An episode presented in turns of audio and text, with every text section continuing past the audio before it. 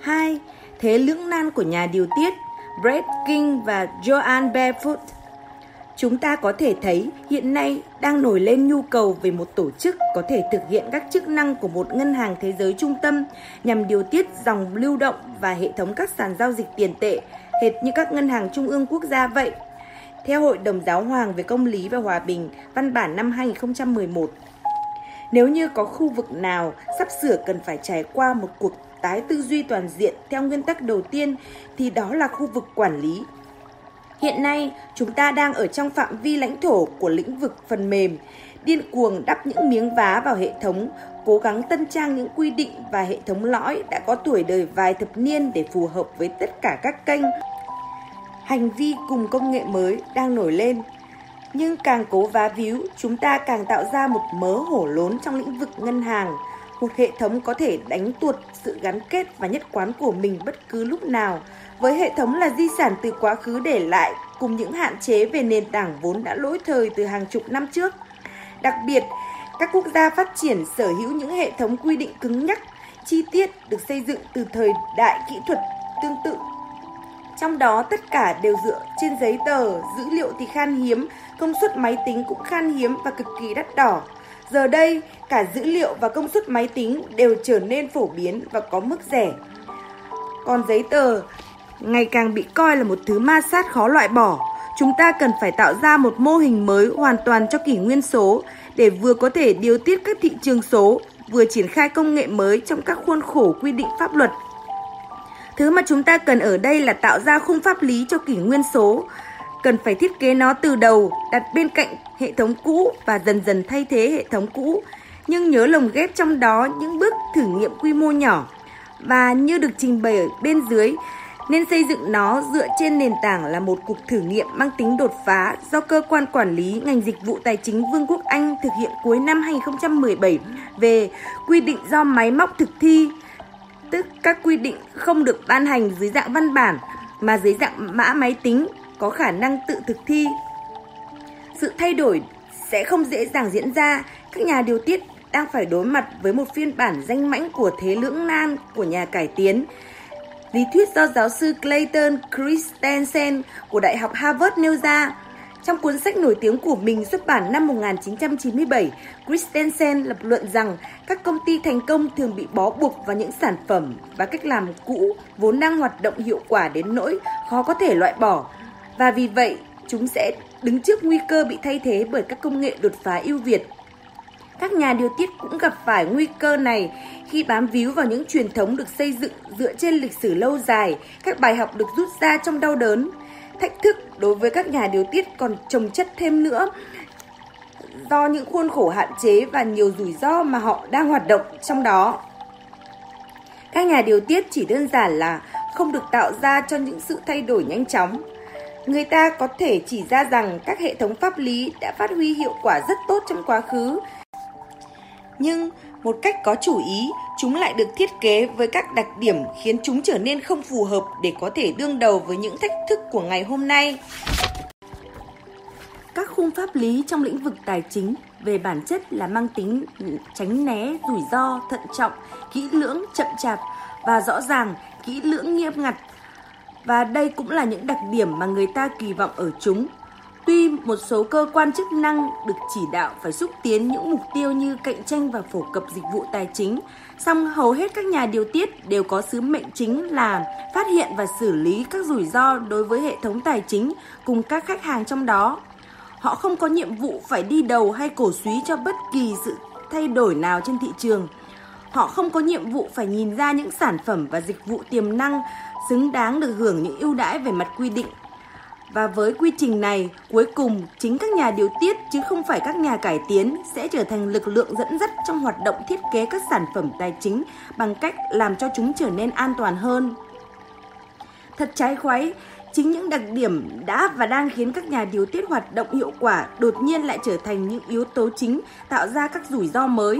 khi mà khoảng cách giữa tốc độ thay đổi của thị trường và tốc độ thay đổi của môi trường pháp lý ngày càng nới rộng hơn. Các nhà điều tiết phải nhanh chóng xử lý các công nghệ mới mà họ không hiểu, và điều đó cũng ngày càng làm lộ rõ hơn bản chất của các khung pháp lý hiện tại. Họ bị đặt vào một tình thế khó mà vẹn cả đôi đường, giữa một bên là không được ngăn chặn những lợi ích tiềm năng và một bên là không được để những rủi ro mới xuất hiện tràn lan. Thành thực mà nói, khả năng thực hiện suôn sẻ tất cả những yêu cầu này mà không gặp phải thất bại nào là bằng không. Trên thực tế, sai lầm dễ có khả năng xảy ra nhất trong mô hình banh bốn chấm không là chúng ta không biết điều tiết mô hình đó, hoặc chúng ta tạo được tính khả thi trong tương lai khu vực này để các thể chế của chúng ta vẫn duy trì được sức cạnh tranh trên toàn cầu. Những chướng ngại vật trên con đường đổi mới khung pháp lý và quy định là rất nhiều, rất lớn. Chúng còn đan xen lẫn nhau theo những hành vi, cách thức rất phức tạp. Chúng bao gồm các cấu trúc và phạm vi. Nhiều cấu trúc được xây dựng dựa trên các nền tảng từ thế kỷ mười chín hoặc thậm chí là xa hơn nữa. Nền văn hóa tổ chức, các hệ thống khen thưởng, môi trường chính trị bên trong và bên ngoài, tập hợp các kỹ năng, các khung pháp lý, các quy trình cùng thủ tục cồng kềnh, tốc độ chậm chạp, những hạn chế về giao tiếp và hợp tác, các lãnh đạo của kỷ nguyên trước, kỷ nguyên số,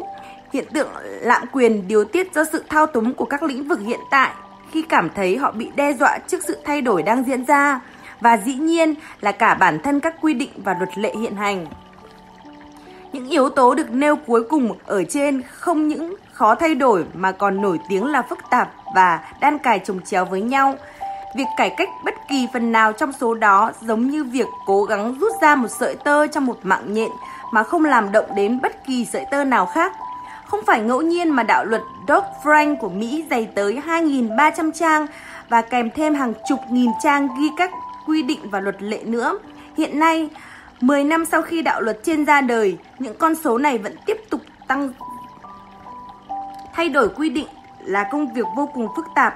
Không chỉ vậy, nó còn vô cùng tốn kém. Nghĩa là ngay cả những công ty mong muốn có sự cải cách về quy định cũng thường đứng ra phản đối các nỗ lực cải cách thực tế do chi phí đi kèm với chúng. Họ biết rằng một khi đã bắt đầu, các nỗ lực cải cách hoàn toàn có thể đi chệch hướng, chữa lợn lành thành lợn què, hoặc chỉ mang lại những sự cải thiện khiêm tốn, không xứng đáng với các khoản chi phí khổng lồ cần bỏ ra để triển khai những cải cách đó. Các cuộc, cả cuộc khủng hoảng tài chính và chiếc iPhone đều xuất hiện vào năm hai nghìn lẻ bảy. Kể từ đó tới nay, các nhà hoạch định chính sách vẫn mải mê với những quy định ra đời sau sự kiện đó, dù rằng cả thế giới xung quanh họ đều đã và đang vận động thay đổi không ngừng.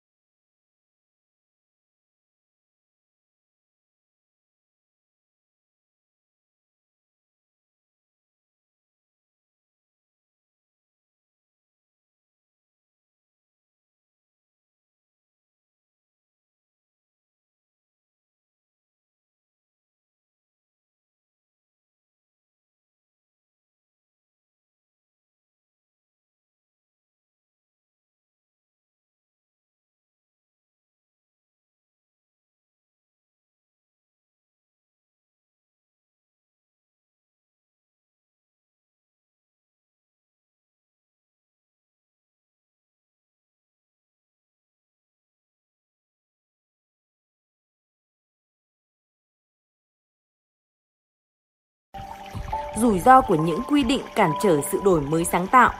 Bản chất hiện nay của sự sáng tạo hầu như vẫn dựa trên chính sách và quy trình. Chính phủ đặt ra chính sách, chính sách được triển khai thành luật lệ hoặc lập ra những cơ quan điều tiết mới và các phương thức làm việc mới. Các nguyên tắc và tiêu chuẩn được công bố, rồi đội ngũ thanh tra được huy động lại để đảm bảo sự tuân thủ các nguyên tắc này. Những hành vi vi phạm nguyên tắc bị lập thành hồ sơ để xử lý. Còn trong những trường hợp chính sách hoặc nguyên tắc không phát huy được hiệu quả hoặc lỗi thời, thì thông tin phản hồi ngược về cho các nhà hoạch định chính sách chỉ mang lại những thay đổi chậm chạp, vì nghị viện hay quốc hội còn phải thực hiện đầy đủ các quy trình từ soạn thảo đạo luật mới cho đến triển khai, và rồi các vòng luẩn quẩn trên lại bắt đầu. Để có được những thay đổi về quy định, cần phải xác định được một sự thay đổi trong hệ thống hoặc rủi ro thị trường mới xuất hiện, đồng thời cũng phải xác định được những thay đổi cần thực hiện trong pháp luật hoặc cấu trúc vận hành.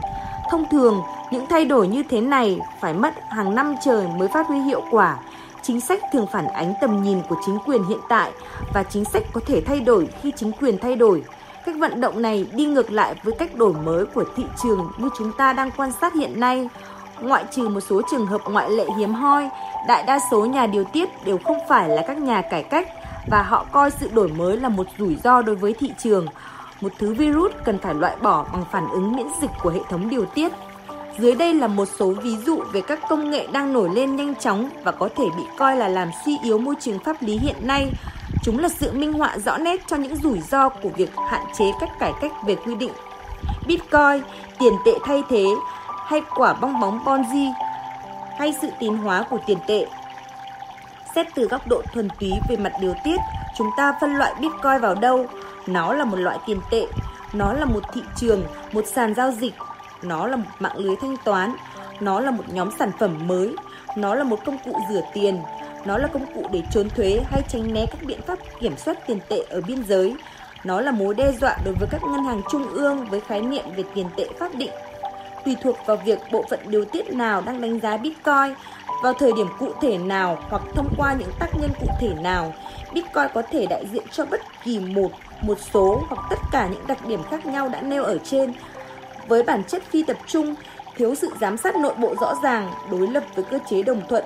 và người dùng nặc danh, Bitcoin là một thứ không hề dễ quản lý. Dần dần, một số quốc gia đã ban hành quy định tuyên bố Bitcoin là bất hợp pháp. Một số khác áp đặt các biện pháp hạn chế và cấp phép hoạt động nghiêm ngặt đối với các sàn giao dịch Bitcoin, vốn là những nền tảng thực hiện hoạt động đổi tiền pháp định sang đồng tiền mã hóa này. Tuy nhiên, ngay cả khi hoạt động đổi đồng đô la Mỹ sang Bitcoin vĩnh viễn bị coi là bất hợp pháp tại Mỹ, vì những lý do đã nêu ở trên thì chính phủ Mỹ vẫn gần như không thể thực sự ngăn cản được việc người dân trao đổi hay đào Bitcoin mới. Thực ra, chính phủ Mỹ sẽ phải đánh sập cả Internet thì mới có thể ngăn sông cấm chợ hoàn toàn được Bitcoin. Nhưng ngay cả trong trường hợp đó, người ta vẫn có thể tìm cách gặp nhau và trao đổi Bitcoin trực tiếp. Đó là việc người ta đã làm trước khi Bitcoin được coi là hợp pháp. Bất kỳ nhà điều tiết nào nghĩ rằng họ có thể quản lý Bitcoin thành công chắc chắn đều là những người không hiểu gì về hiện tượng này. Ngày nay, nếu như bạn không thể khiến Internet ngừng hoạt động, thì đừng nghĩ đến chuyện ngăn chặn Bitcoin. Như vậy, Bitcoin mang lại một vấn đề lớn đối với các chính phủ và ngân hàng trung ương, vốn luôn hướng đến mục tiêu kiểm soát. Tuy khả năng Bitcoin có thể kéo sập hệ thống ngân hàng như lập luận hoặc có lẽ là hy vọng của một số người theo chủ nghĩa thuần túy là rất thấp, nhưng nếu đạt được tính ứng dụng ở mức cao và trở thành một hình thức trao đổi giá trị ổn định, Bitcoin có thể là công cụ thực hiện thương mại xuyên biên giới hiệu quả hơn so với tất cả các hình thức tiền pháp định phổ biến nhất hiện nay. Khi mà thế giới đang dịch chuyển dần sang hướng thương mại trực tuyến, toàn cầu hóa, loại tiền dựa vào địa lý sẽ không còn lợi thế nào trên tầng giao thức Internet cả. Và khi đó, một loại tiền mã hóa phổ dụng sẽ có thể bắt đầu cạnh tranh sòng phẳng trên cơ sở tính ứng dụng thuần túy với các loại tiền pháp định truyền thống. Không khó để nhìn ra lý do các ngân hàng trung ương lại có ý định tìm cách cấm hay ít nhất là gây khó dễ cho Bitcoin. Thực tế ở đây là Bitcoin có một vấn đề về thiết kế khiến nó chưa thể trở thành loại tiền số toàn cầu thực thụ đầu tiên, đó là vấn đề về xu hướng tích trữ Bitcoin và đầu cơ xung quanh giá trị của nó trong tương lai. Nhiều người sở hữu Bitcoin tin tưởng chắc chắn rằng sự khan hiếm của Bitcoin một ngày nào đó sẽ trở thành yếu tố để cao giá của mỗi đồng Bitcoin lên tới một trăm nghìn đô la hay thậm chí là một triệu đô la. Vì vậy, họ giữ Bitcoin như giữ vàng hay cổ phiếu của công ty Apple, chờ đến ngày được giá. Chính hành vi này đã làm suy yếu nghiêm trọng tính khả thi của Bitcoin trên cương vị một loại tiền tệ thuần túy, bởi vì không ai muốn tiêu xài nó cả. Kết quả là tính ứng dụng của Bitcoin rất thấp so với các loại tiền tệ pháp định như đô la Mỹ. Có thể coi đây là một khiếm khuyết về mặt thiết kế, nhưng cho đến nay, chủ yếu đây vẫn là một vấn đề phát sinh qua hành vi của người dùng. Nếu Bitcoin không giảm giá trị xuống, không neo đậu được vào một mức giá trị ổn định nào đó để có thể hành xử giống như với loại tiền giấy hơn và để mọi người sau đó có thể bắt đầu chi tiêu nó, thì có lẽ nó sẽ chỉ là một sân tập, một cơ sở thử nghiệm cho một loại tiền số nào đó trong tương lai, có khả năng đột phá và phổ biến hơn nữa. Vào thời điểm tôi đang viết những dòng này, có khoảng bốn nghìn năm trăm loại tiền mã hóa và altcoin đang lưu hành trên thị trường. Nếu các nhà điều tiết định thẳng tay ngăn chặn những loại tiền này, thì thị trường của họ sẽ trở nên kém hấp dẫn đối với tất cả các nhà đầu tư và doanh nhân. Sự phát triển của các mạng tự quản, hợp đồng thông minh, tài sản thông minh và cơ sở hạ tầng thông minh có lẽ sẽ cho ra đời những phương thức trao đổi giá trị mới được tối ưu hóa xung quanh các nền tảng này. Chẳng hạn, Sun Exchange, một công ty khởi nghiệp về năng lượng mặt trời ở châu Phi, không chỉ cho phép khách hàng mua pin mặt trời bằng Bitcoin mà lợi nhuận có được từ mỗi kilowatt năng lượng tạo ra sẽ được đưa vào một loại coin mặt trời. Đây chính là hình mẫu về các hệ thống trao đổi giá trị tối ưu hóa mà chúng ta có thể sẽ gặp trong thế giới thông minh. Trí tuệ nhân tạo, blockchain và nhu cầu đối với hợp đồng thông minh sẽ dẫn đến sự ra đời của các hệ thống trao đổi giá trị tối ưu hóa cho i pê, nghĩa là chúng sẽ tránh được các biện pháp kiểm soát tiền tệ. Nếu nhà điều tiết tìm cách cấm cản các mô hình tiền mã hóa hoặc việc triển khai blockchain thì chắc chắn nền kinh tế của họ sẽ bắt đầu tăng trưởng chậm lại. Tổ chức tự quản phi tập trung đao và I C O. đao là một quỹ đầu tư mạo hiểm dựa trên mã hóa, hoặc cũng có thể coi đó là một tổ chức có trụ sở hoạt động trên blockchain của Ethereum.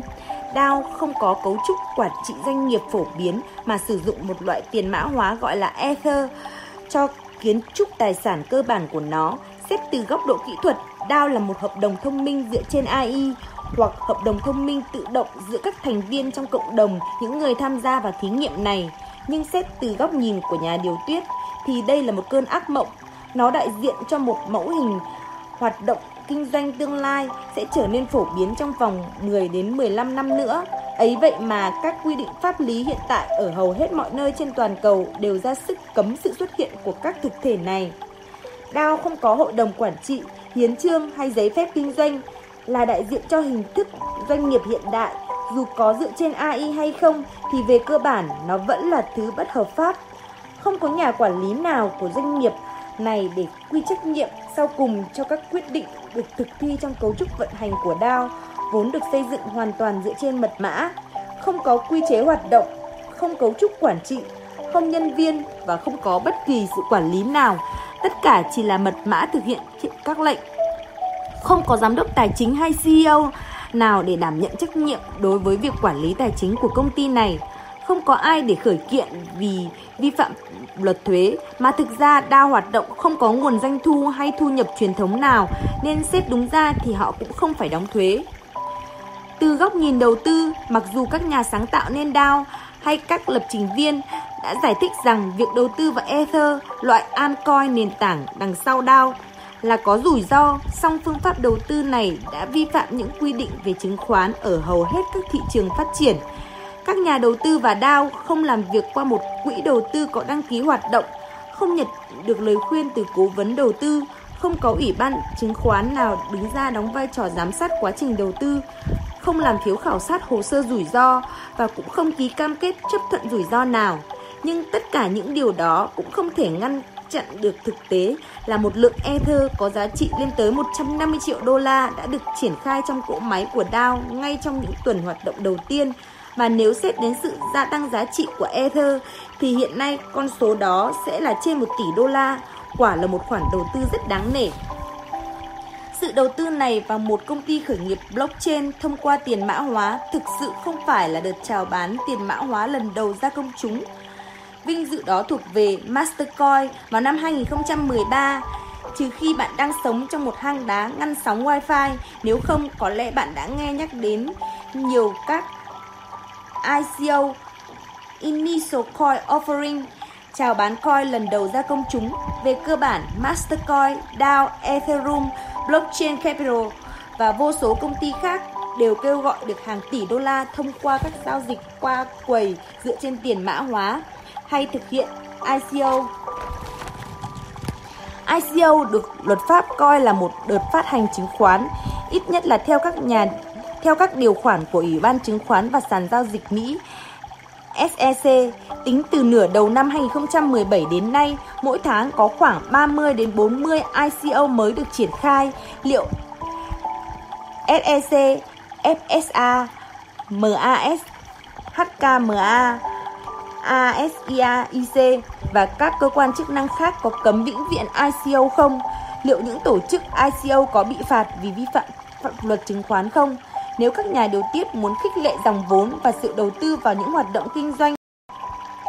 thì việc ngăn cấm I C O sẽ không hề giúp khích lệ dòng luân chuyển tự do của vốn, mà còn hạn chế dòng vốn đó chảy vào các công ty khởi nghiệp thuộc hàng sáng tạo nhất trong nền kinh tế của họ. Đó là chưa kể những rủi ro gây ra cho người tiêu dùng. Vấn đề lớn hơn là về cơ bản, các doanh nghiệp này có thể thực hiện I C O mà không cần đến sự cho phép của quyền lực pháp lý nào cả. Vì vậy mà việc thực, à, thi hành pháp luật ở đây là rất khó. Một công ty khởi nghiệp được thành lập ở một quốc gia, hoạt động ở một quốc gia khác, mở các đợt chào bán coin, lấy tiền góp vốn từ các nhà đầu tư tiền mã hóa ở khắp nơi trên thế giới, có thể chuyển coin tới khu vực phát tán, tới khu vực tài phán khác mà không ảnh hưởng gì đến hoạt động của mình. Vấn đề duy nhất ở đây sẽ là làm sao để đòi coi ra tiền mặt. Tuy nhiên, nếu như các nhân viên trong công ty, các nhà thầu và nhà cung cấp sẵn sàng nhận tiền mã hóa thay vì tiền mặt, thì không luật pháp nào có thể cản trở họ. Nói như vậy không có nghĩa là các nhà điều tiết sẽ không tìm cách loại trừ I C O. S E C đang tìm mọi cách để khiến việc phát hành coin hợp pháp trở nên hết sức khó khăn, nhưng nó có nghĩa là việc thực hiện I C O có thể mang đến những thách thức trước pháp luật và có thể khiến cho các thị trường nơi thực hiện I C O trở thành bất hợp pháp, giảm tính cạnh tranh và sức hấp dẫn cho các công ty khởi nghiệp. Một nhà điều tiết muốn khích lệ sự sáng tạo và sự đầu tư nhanh chóng vào hệ sinh thái fintech mới nổi sẽ có cách xử lý nhẹ nhàng hơn với I C O xét từ góc độ pháp lý để khai thông dòng chảy cả về vốn lẫn hoạt động đổi mới sáng tạo. Nhà điều tiết nào cấm I C O sẽ hạn chế nghiêm trọng những phương án lựa chọn của chính mình ở cấp độ thị trường trong việc tham gia vào tương lai của các dịch vụ tài chính, bởi vì những ý tưởng đổi mới tốt nhất nhận được nguồn vốn nhiều nhất từ I C O sẽ tìm cách thoát khỏi phạm vi quyền lực của nhà điều tiết đó. Tôi sẽ bàn kỹ hơn vấn đề này ở chương năm. Vấn đề pháp lý căn bản với đê a o trên cương vị một công ty dựa trên A I là nó không phải là một doanh nghiệp phục tùng các luật lệ của con người xét theo nghĩa truyền thống. Nó là một kiến trúc được vận hành thông qua các lệnh trong cơ sở mã nguồn của mình, trong khi pháp luật là phương tiện để chúng ta có được các quy định hay nguyên tắc đạo đức để hoạt động trên cương vị con người và doanh nghiệp, thì đê a o sử dụng mã lệnh làm luật lệ cho sự vận hành nội bộ của mình. Đối với máy móc, mã lệnh là pháp luật, còn đối với con người, pháp luật là mã lệnh của chúng ta. Khi mơ hồ trộn lẫn các khái niệm này với nhau, chúng ta sẽ gặp phải những tình huống như đê a o, một thực thể không phù hợp với bất kỳ định nghĩa hiện tại nào của chúng ta về đầu tư, doanh nghiệp và rủi ro.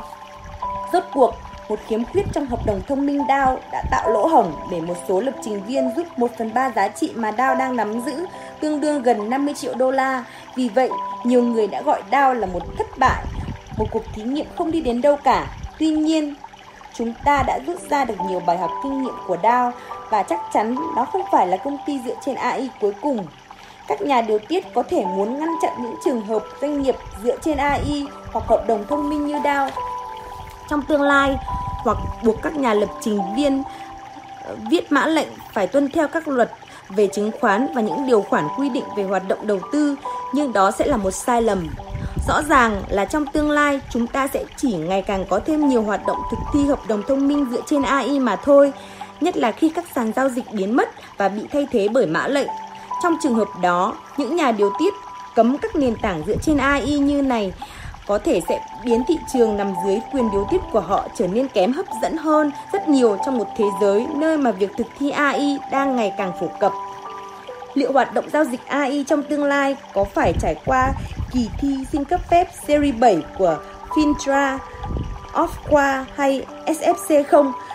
Khi mã lệnh thực thi các quyết định đầu tư trở nên phổ biến, liệu chúng ta có còn nhất quyết yêu cầu các chuyên gia cố vấn tài chính phải có giấy phép hành nghề và để mã lệnh tự do hoạt động không? Ưu tiên con người hơn vì họ đã mất công ngồi trong phòng thi cũng không phải là đáp án đúng. Nhưng chúng ta sẽ tìm hiểu ở các phần sau. Các cố vấn robot hiện đã hoạt động ở cấp độ tương đương với cố vấn con người và có thể vượt qua họ về mặt quản lý danh mục đầu tư nói chung trong vài năm tới.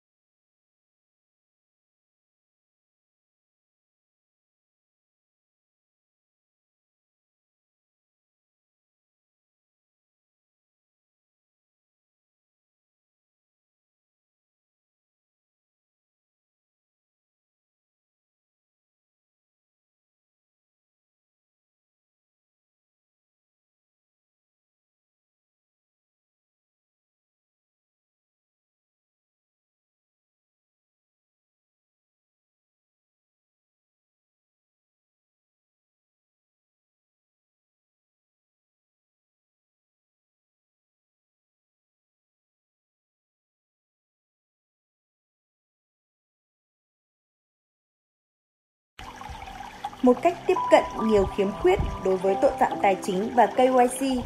Gần ba mươi năm trước, lực lượng đặc nhiệm tài chính quốc tế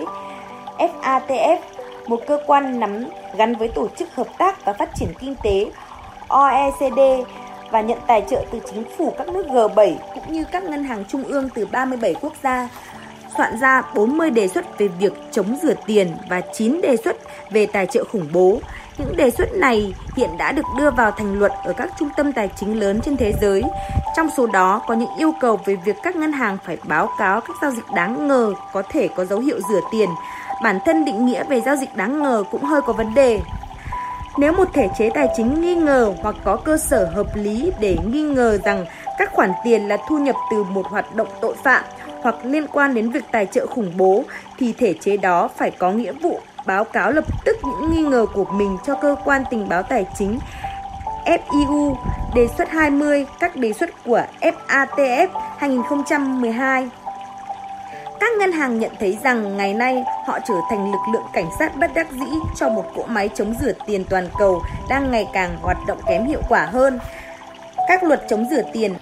A M L bao gồm ba yếu tố. Thứ nhất, các ngân hàng phải xác thực danh tính của người muốn mở tài khoản theo những nguyên tắc tìm hiểu khách hàng K Y C phức tạp. Sau đó, họ phải theo dõi các giao dịch của khách hàng để tìm hiểu những xu hướng thông thường trong hành vi của khách hàng, bao gồm việc xử lý tiền mặt và phát hiện các điểm bất thường. Thứ ba, họ phải điều tra những điểm bất thường và nếu cần thiết phải báo cáo chúng thành bằng cách soạn các báo cáo về hoạt động đáng ngờ S R. Tuy đã được tự động hóa một phần, song những nỗ lực này hiện nay chủ yếu vẫn được thực hiện như trong thời kỳ đầu chúng mới ra đời. Trong thời đại mà cách tốt nhất để phát hiện và báo cáo về hoạt động rửa tiền khả nghi là yêu cầu một giao dịch viên ngân hàng hay một chuyên gia phân tích điền thông tin vào một tờ phiếu, không có gì ngạc nhiên khi các nỗ lực này đều đang gặp thất bại. Liên Hợp Quốc thông báo rằng tội phạm tài chính ngày nay chiếm khoảng hai đến năm phần trăm G D P toàn cầu, tức là lên tới hai nghìn tỷ đô la mỗi năm, trong khi các nỗ lực A M L chỉ bắt được chưa đầy một phần trăm số các dòng tiền phạm pháp. Thật không may, kết quả kém hiệu quả đến thảm hại đó đi kèm với mức phí tổn khổng lồ đối với các ngân hàng. Chỉ tính riêng tại Mỹ, các ngân hàng chi tổng cộng khoảng năm mươi tỷ đô la mỗi năm để tuân thủ A M L. Điều này có nghĩa là để phát hiện được tất cả các hoạt động phạm tội tài chính đang diễn ra ngày nay thì cần phải chi tiêu một khoản tiền hàng năm tương đương với G D P của Vương quốc Anh chỉ để tuân thủ A M L. Rõ ràng mô hình hiện tại là không thể nhân rộng được và nó cũng không phát huy hiệu quả. Chi phí tuân thủ A M L còn đi kèm với những rủi ro lớn cho các ngân hàng. Các khoản tiền phạt đã vượt quá một tỷ đô la cho các tổ chức tài chính. Nỗi sợ bị các cơ quan chức năng sờ gáy đã khiến các ngân hàng báo cáo quá mức về hoạt động đáng ngờ và vô hình chung. Điều này khiến việc thực thi pháp luật phải loay hoay bơi giữa một biển dữ liệu ít giá trị, làm ảnh hưởng đến khả năng phát hiện ra những vụ án nghiêm trọng. Ở Mỹ, những thành phố lớn đều có lực lượng đặc nhiệm liên ngành mỗi tháng lại in ra hàng tập báo cáo S R dày cộp. Sau đó, các khung pháp lý trong lĩnh vực tài chính về bản chất là mang tính tránh né rủi ro, thận trọng, kỹ lưỡng, chậm chạp, tập trung ngồi lại với nhau bên những chiếc bàn chất đống tài liệu và ngổn ngang những vết mực đánh dấu để cùng dò tìm các thông tin có ý nghĩa. Có lẽ đây là lý do việc báo cáo lại thiếu hiệu quả đến thế. Công cụ thực thi pháp luật rốt cuộc lại là những chiếc bút đánh dấu. Một hậu quả ngoài mong muốn khác của hệ thống công nghệ thấp này là nó có thể ngăn đường tiếp cận dịch vụ tài chính của các khu vực trong nền kinh tế do những yêu cầu và quy định nhằm giảm bớt rủi ro. Khách hàng thuộc những lĩnh vực, ngành nghề, địa điểm và hoàn cảnh có tiềm năng rủi ro cao đều bị gạn lọc và từ chối. Chỉ bởi vì theo các quy trình K Y C hiện nay, các ngân hàng cảm thấy việc phân biệt chính xác giữa người tuân thủ luật lệ với kẻ phạm pháp là rất khó,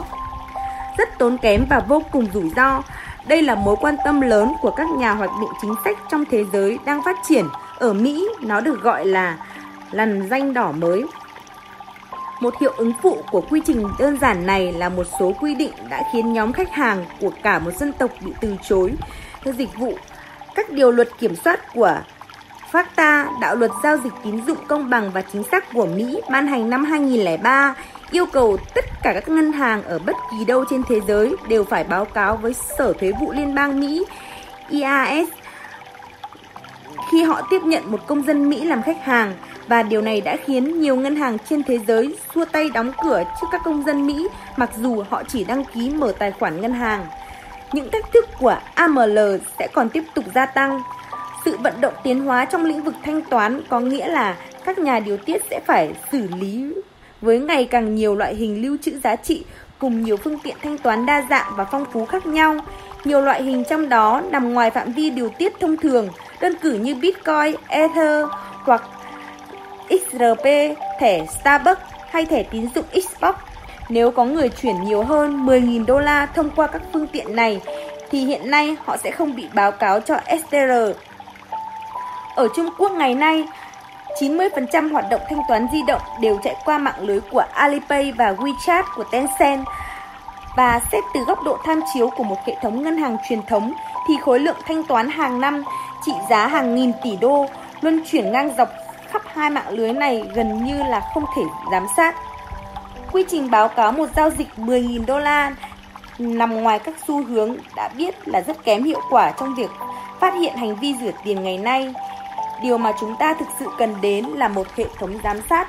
được các luồng di chuyển của các khoản tiền, tìm kiếm những xu hướng đồng quy của các khoản tiền này. Điều này đòi hỏi khả năng giám sát dựa trên A I ở quy mô tối thiểu hoặc toàn quốc, nhưng có lẽ là ở quy mô toàn cầu với sự phối hợp giữa nhiều chính phủ và cơ quan chức năng khác nhau. Khi hợp nhất lại, hệ thống giám sát luồng giao dịch như thế này sẽ phát huy hiệu quả tốt hơn nhiều so với hệ thống báo cáo hiện hành trong việc phát hiện nơi diễn ra hoạt động rửa tiền và danh tính của những kẻ có dính líu đến hoạt động đó. Công nghệ mới ra đời khiến người ta nghi ngờ logic cốt lõi của các quy định a em lờ. Hệ thống này được thiết kế để ngăn sự xâm nhập của những kẻ tội phạm và khủng bố vào hệ thống tài chính. Nhưng trong thời đại mà ai cũng thấy rằng nếu triển khai công nghệ ngay bên trong bản thân các cơ quan điều tiết để có thể thực hiện các phân tích dữ liệu tinh vi nhằm phát hiện, giám sát và bắt giữ những kẻ phạm tội và khủng bố đó, thì chúng ta lại chỉ kiểm soát thông qua hệ thống báo cáo dựa trên giấy tờ và mắt thường. Theo một báo cáo gần đây của Đại học Chicago, theo đánh giá rộng rãi của mình, họ ước tính rằng chỉ có không phẩy hai phần trăm số tiền được rửa bất hợp pháp bị phát hiện thành công. Điều đó có nghĩa là đối với mỗi đô la phạm pháp bị phát hiện qua a em lờ hiện nay, vẫn còn bốn trăm chín mươi chín đô la được rửa chót lọt. Chúng ta đang tiêu tốn năm mươi đến một trăm tỷ đô la mỗi năm trên toàn cầu chỉ để đạt được tỷ lệ thành công không phẩy hai phần trăm trong việc thực thi a em lờ. Đó là một sự kém hiệu quả đến thảm hại. Những bộ luật khổng lồ, hàng tỷ giờ lao động, vô số khách hàng bị làm phiền và kết tội, những nỗ lực triển khai thi hành pháp luật ấy, vậy mà kết quả vẫn chỉ dừng ở ngưỡng đó. Công nghệ giúp các nỗ lực a em lờ trở nên hiệu quả đã tồn tại. Hệ thống này cần đến những thiết kế và thông lệ báo cáo mới, hoạt động chia sẻ dữ liệu bảo mật mở rộng hơn, an toàn thông tin cao hơn, phân tích xu hướng chính xác cũng như nhanh chóng hơn, và các công cụ giúp loại bỏ phần việc thủ công, giải phóng cho các chuyên gia ngân hàng, đồng thời loại bỏ nhu cầu phải thi hành luật. Một số quốc gia, chẳng hạn như Singapore, hiện đang khai thác khả năng thiết lập kho dữ liệu chung giữa chính phủ và lĩnh vực ngân hàng để thực hiện các quy định K Y C, cần có thêm nhiều sự tham gia cơ quan điều tiết hơn nữa. Các quy định K Y C hiện hành là con đường dẫn đến sự loại trừ quyền tiếp cận dịch vụ tài chính. Như bây giờ, chúng ta hãy thử nghĩ đến K Y C từ nay trở về sau. Tuy Uber gặp phải một số thua lỗ lớn trong vài năm qua, nhưng tình hình dường như vẫn đang trên đà tiến triển. Quý hai năm hai không một bảy, số lượng đặt xe qua Uber tăng mười bảy phần trăm. Quý trước đó họ tăng mười phần trăm và doanh thu thu về đạt gần chín tỷ đô la. hai mươi năm hoạt động đầu tiên của Amazon là thua lỗ, vì vậy có vẻ như các nhà đầu tư của Uber cũng đang sẵn sàng chấp nhận đánh đổi thua lỗ để đạt mục đích tăng trưởng lâu dài. Nhưng trên chặng đường phát triển của mình, Uber chắc chắn đã và đang làm thay đổi thói quen sử dụng xe ở thế hệ thiên niên kỷ.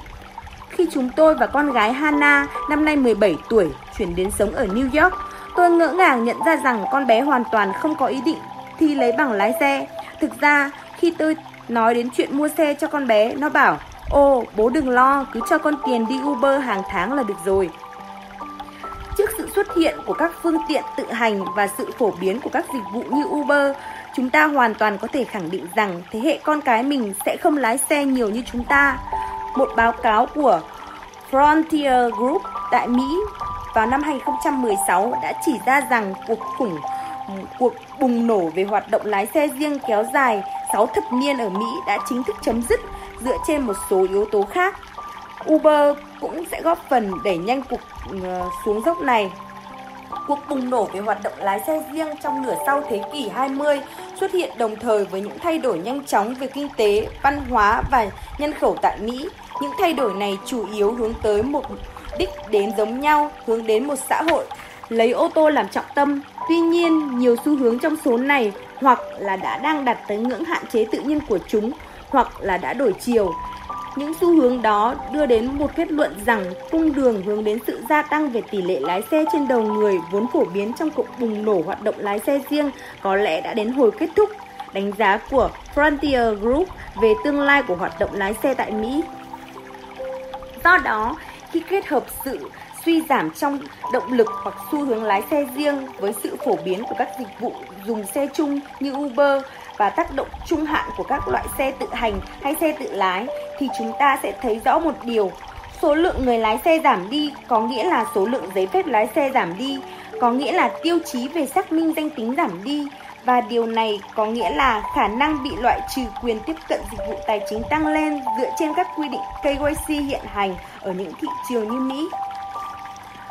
Ở các nền kinh tế đang phát triển như châu Phi, vùng Sahara, xu hướng lấy việc mở rộng chi nhánh ngân hàng làm cơ chế thực hiện phổ cập dịch vụ tài chính đã chững lại. Nghiên cứu từ ngân hàng Accenture và Standard đã chỉ ra rằng bảy mươi phần trăm những người hiện chưa tiếp cận dịch vụ ngân hàng ở châu Phi sẽ phải chi ra một khoản tiền nhiều hơn so với một tháng lương của họ chỉ để di chuyển đến chi nhánh ngân hàng gần nhất. Ấn Độ cũng vậy. Ban đầu, Ngân hàng Trung ương Ấn Độ yêu cầu ngân hàng ở nước này phải triển khai tối thiểu hai mươi lăm phần trăm cơ sở chi nhánh mới ở khu vực nông thôn để tập trung phục vụ những người chưa tiếp cận với các dịch vụ ngân hàng. Tuy nhiên, động thái này cũng không tăng, không giúp tăng tỷ lệ phổ cập dịch vụ tài chính ngân hàng lên là bao, bởi vì phân khúc đó không thể đáp ứng các yêu cầu về nhận dạng khách hàng khi mở tài khoản. Đây là lý do vì sao sáng kiến, sáng kiến triển khai thẻ À, Aadhaar ở Ấn Độ lại có vai trò lớn đến vậy trong việc nâng cao tỷ lệ phổ cập dịch vụ ngân hàng. Nó đã làm thay đổi cuộc chơi. Tính từ ngày mười lăm tháng tám năm hai nghìn không trăm mười bảy tới nay, hơn một nghìn một trăm bảy mươi mốt tỷ người đã được đưa vào chương trình thẻ Aadhaar, tức là tám mươi tám phần trăm dân số Ấn Độ. Kết quả của cuộc cải cách về yêu cầu nhận dạng khách hàng ở Ấn Độ là số lượng người được đưa vào hệ thống tài chính đã tăng vọt. Phân khúc dân số bị loại trừ quyền tiếp cận dịch vụ ngân hàng nhiều nhất trong hệ thống ngân hàng cũ, tức là các hộ gia đình có thu nhập thấp và phụ nữ, hiện đang được tiếp cận với dịch vụ ngân hàng ở tốc độ tăng trưởng hàng năm là một trăm phần trăm kể từ khi sáng kiến thẻ Aadhaar ra đời. Tính từ năm hai nghìn không trăm mười lăm tới nay, hơn ba trăm năm mươi tám triệu phụ nữ Ấn Độ, khoảng sáu mươi mốt phần trăm, hiện đã có tài khoản ngân hàng, trong khi con số này trong năm hai nghìn không trăm mười bốn là hai trăm tám mươi mốt triệu, bốn mươi tám phần trăm. Đây là cú nhảy vọt lớn nhất đối với phân khúc phụ nữ được tiếp cận dịch vụ ngân hàng trong tám quốc gia Nam Á và châu Phi. Có thể hạ thấp các yêu cầu về điều kiện nhận dạng khách hàng hoặc tạo ra các cấu trúc nhận dạng khách hàng mới để tăng tỷ lệ phổ cập dịch vụ tài chính, nhưng không thể tạo ra những yêu cầu về xác minh nhận dạng, đòi hỏi bằng lái xe và hộ chiếu đối với một nhóm dân số không lái xe, không đi du lịch và kỳ vọng sử dụng dịch vụ tài chính thông qua mạng lưới chi nhánh ngân hàng. Mô hình đó là công thức loại trừ quyền tiếp cận dịch vụ tài chính đối với hai mươi lăm phần trăm hộ gia đình chưa sử dụng dịch vụ tài chính ở Mỹ hiện nay. Tuy nhiên, từ góc độ của nhà điều tiết, câu hỏi nên đặt ra ở đây là ai là người có khả năng xác minh nhận dạng tốt nhất? Ai là người có khả năng hỗ trợ phổ cập và tiếp cận dịch vụ tài chính trong vài thập niên tới đây? Thành thật mà nói, đó không phải là ngân hàng. Những thực thể sở hữu các tập dữ liệu về nhận dạng lớn nhất hiện nay là Facebook, Apple, Tencent, Amazon, Alibaba, Alipay, Uber, Snapchat và các nền tảng có quy mô khổng lồ khác. Các nền tảng này không chỉ sở hữu kho dữ liệu nhận dạng cơ bản mà thường thì họ còn có cả những tập dữ liệu hành vi tinh vi cùng với các dữ liệu về sinh trắc học như nhận diện khuôn mặt. Có thể khẳng định, ngày nay Facebook có thông tin nhận dạng tốt hơn so với đại đa số ngân hàng bán lẻ trên thế giới. Xin nói thêm, tất cả các dữ liệu của họ đều được lưu trữ trên đám mây. Khi khả năng giao hàng theo thời gian thực trở nên cốt yếu, then chốt quyết định sức cạnh tranh, thì việc yêu cầu khách hàng phải đích thân tới chi nhánh ngân hàng để nộp hồ sơ xác minh nhận dạng mà phần lớn bộ phận dân chúng không còn sử dụng nữa là một rào cản về mặt cấu trúc đối với công cuộc phổ cập dịch vụ tài chính. Các nhà điều tiết một mực khăng khăng yêu cầu phải thực hiện việc xác minh trực tiếp thông qua bằng lái xe hay hộ chiếu, cùng với đó là chữ ký vật lý, thực ra không góp phần đưa dịch vụ ngân hàng đến với người tiêu dùng, mà đúng ra chúng chính là một phần của vấn đề, và vấn đề này chỉ càng ngày diễn biến tệ đi mà thôi. Yêu cầu xác minh trực tiếp với vật bảo chứng là chữ ký tươi chắc chắn sẽ không thể trụ vững trước công nghệ tài chính không ma sát vốn đang cung cấp các giải pháp lưu trữ giá trị thay thế trên các nền tảng phổ biến như đã đề cập ở trên. Cách duy nhất để các nhà điều tiết bảo đảm các ngân hàng hiện tại duy trì được sức cạnh tranh là phải loại bỏ những quy định ràng buộc về cả vấn đề xác minh trực tiếp và nền tảng đám mây. Tới năm hai không hai lăm, có thể phần lớn các ngân hàng đều sẽ thuê ngoài uh, khâu nhận dạng cho những đơn vị môi giới nhận dạng như Facebook hay thẻ Aadhaar. Việc ngân hàng trở thành người đi thu thập và lưu trữ dữ liệu nhận dạng trong tương lai đơn giản là không hợp lý. Khả năng cao hơn là các ngân hàng sẽ hợp tác với các dịch vụ nhận dạng và họ chỉ cần chuyển những thông tin cần thiết qua để xác minh xem nhận dạng của khách hàng mới là có chính xác hay không. Đó là chưa nói đến việc những công nghệ như công nghệ nhận dạng khuôn mặt dựa trên phần mềm có khả năng nhận dạng khách hàng chính xác gấp mười lăm đến hai mươi lần so với phương pháp nhận dạng trực tiếp thông thường.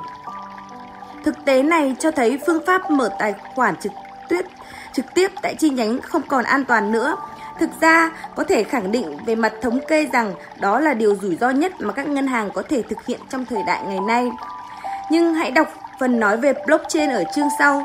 Tôi sẽ phân tích vì sao các nhà điều tiết và các ngân hàng sẽ không phải lo lắng về chuyện thu thập dữ liệu nhận dạng và những quy định K Y C trong thời gian quá lâu nữa. Tập trung vào đám mây. Một thách thức lớn khác mà các nhà điều tiết phải tham gia vào cuộc di cư công nghệ toàn cầu sang điện toán đám mây. Cho đến gần đây, các thanh tra viên ở Mỹ vẫn yêu cầu các ngân hàng phải tạo ra những thứ như chìa khóa thẻ điện tử vật lý để tiếp cận trong các phòng đặt máy chủ và soạn kế hoạch phòng cháy chữa cháy để bảo vệ máy chủ. Đây là những yêu cầu bắt buộc trong quản lý rủi ro I T. Ngược lại, các công ty fintech không có phòng máy chủ, dữ liệu của họ nằm ở đám mây. Khi Moven mới chuyển công nghệ của chúng tôi đến Canada, giới chức Canada yêu cầu Amazon Web Service A W S phải cung cấp thông tin cho chúng tôi biết về địa điểm đặt các máy chủ vật lý dùng để lưu trữ dữ liệu khách hàng ẩn danh. Khỏi cần phải nói, A W S đã không làm theo yêu cầu này. Nhìn chung, các nhà điều tiết không có thiện cảm với các hệ thống dựa trên đám mây do những mối lo ngại về bảo mật. Tuy nhiên, nếu làm đúng thì các hệ thống đám mây như Amazon Web Services thực sự là an toàn hơn rất nhiều. Sở dĩ như vậy chủ yếu là do chúng dễ phòng vệ hơn. Các hệ thống I T ngân hàng truyền thống có rất nhiều mắt xích yếu bởi vì mỗi điểm truy cập, mỗi điểm tiếp cận lại là một kẽ hở tiềm năng. Trong ngân hàng, điểm tiếp cận xuất hiện khắp nơi, trong những phòng máy chủ đặt ở nhiều địa điểm khác nhau, trong những hệ thống thường vận hành vô số loại phần mềm mà thường là đều những phiên bản chưa được cập nhật đầy đủ, và trong những ống dẫn rò rỉ bắc ngang qua hệ thống này với đầy những lỗ hổng bảo mật để dữ liệu có thể bị thất thoát hay đánh cắp. Việc đánh cắp dữ liệu có thể do hacker thực hiện và cũng có thể do nhiều nhân viên ngân hàng, bởi chắc chắn họ phải có quyền tiếp cận để có thể duy trì các kho dữ liệu đó. Tuy nhiên, điều quan trọng hơn là các nhà cung cấp dịch vụ dựa trên đám mây như A W S hay Microsoft Azure đều trưởng thành trong môi trường liên tục có những cuộc chiến về bảo mật, trong đó họ phải đối mặt không ngừng với thách thức từ giới hacker, và do vậy các đội chuyên gia an ninh mạng của họ thuộc nhóm giỏi nhất thế giới.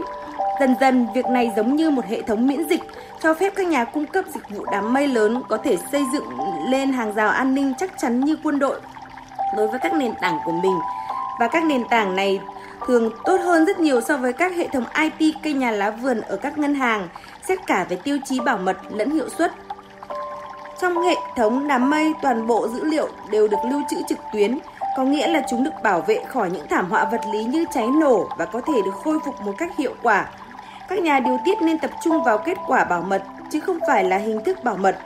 Nếu ngân hàng và các nhà điều tiết thực hiện đánh giá bảo mật hợp lý để bảo đảm rằng môi trường lưu trữ dữ liệu là an toàn, thì việc an ninh đạt được bằng phương pháp nào không quan trọng, miễn là dữ liệu khách hàng vẫn được an toàn.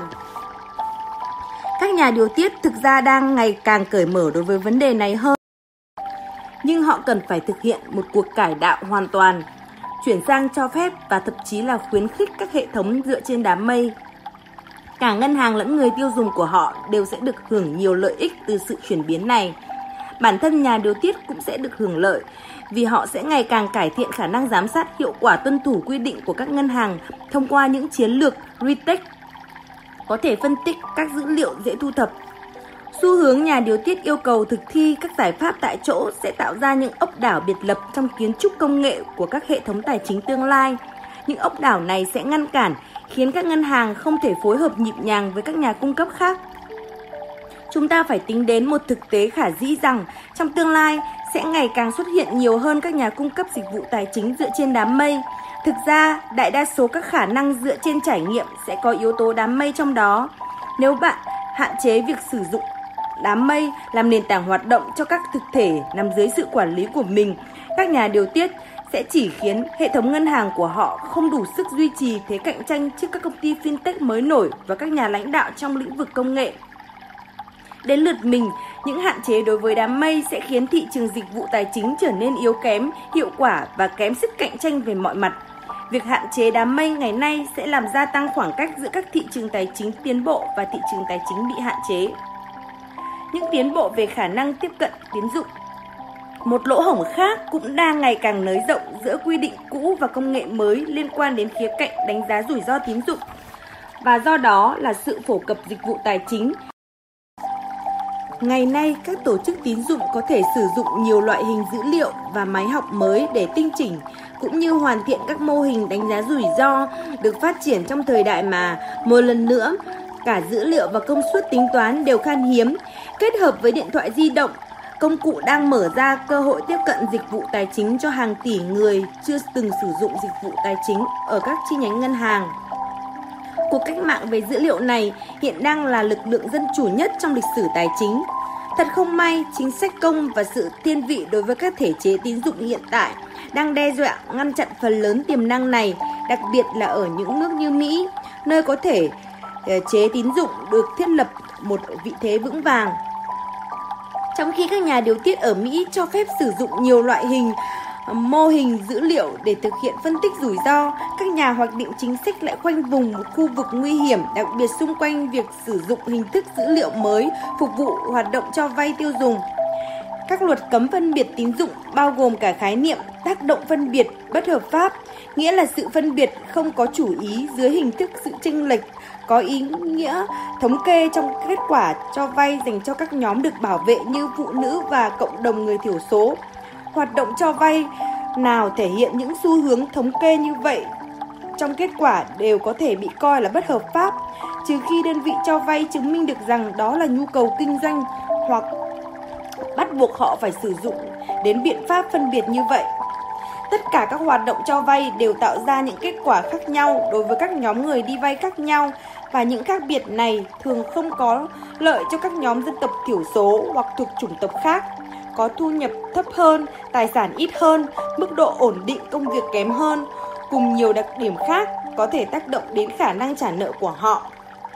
Cách đây khá lâu, các nhà điều tiết cho phép sử dụng một số mô hình bất chấp thực tế rằng có sự tồn tại của những yếu tố tác động, như đồng thời coi nhóm người đó là phân khúc đáng tin cậy và có thể dự đoán. Các mô hình được phê duyệt này nhìn chung đều dựa nhiều vào việc sử dụng điểm tín dụng. Vì vậy, chúng phát huy hiệu quả khá tốt đối với những người tiêu dùng có điểm tín dụng cao. Tuy nhiên, chúng có thể vô hình loại trừ hoặc tạo tình thế bất lợi cho những người có hồ sơ tín dụng mỏng, không có lịch sử tín dụng hoặc lịch sử tín dụng phức tạp, khó đánh giá một cách hiệu quả thông qua những dữ liệu có sẵn, chẳng hạn một rắc rối về tài chính trước đây do vấn đề sức khỏe. Với những khách hàng như vậy, việc phụ thuộc vào điểm tín dụng có thể loại trừ những người thực sự có khả năng trả nợ và có thể chứng minh rằng họ có khả năng đó. Nếu như tổ chức có nếu như tổ chức cho vay có thể đánh giá nhiều thông tin hơn về họ. Bây giờ, công nghệ đã có thể thực hiện được điều này. Tổ chức cho vay ngày nay có thể tìm hiểu thêm rất nhiều thông tin về con người ngoài những thông tin về lịch sử và điểm tín dụng. Thực ra, họ vẫn thường làm như vậy trong các khía cạnh như phát hiện hành vi lừa đảo và tuân thủ các nguyên tắc K Y C về phòng chống rửa tiền. Trong tín dụng, hầu hết các tổ chức cho vay đều e dè khi sử dụng dữ liệu thay thế vì các cơ quan điều tiết vẫn chưa làm rõ phương pháp đánh giá những cách làm như vậy để xác định tác động khác biệt liên quan đến vấn đề phân biệt đối xử khách hàng. Ở Mỹ, ước tính có khoảng tám mươi đến một trăm ba mươi triệu người Mỹ hiện đang sống ngoài rìa hệ thống tài chính và phải trông cậy vào cái vào các dịch vụ tài chính có mức phí cao. Hàng triệu người có thể được tiếp cận dòng tín dụng chính thống với mức chi phí phù hợp theo những điều khoản mà họ có thể đáp ứng được nếu như các hệ thống luật lệ và quy định có thể bắt kịp đà tiến của công nghệ.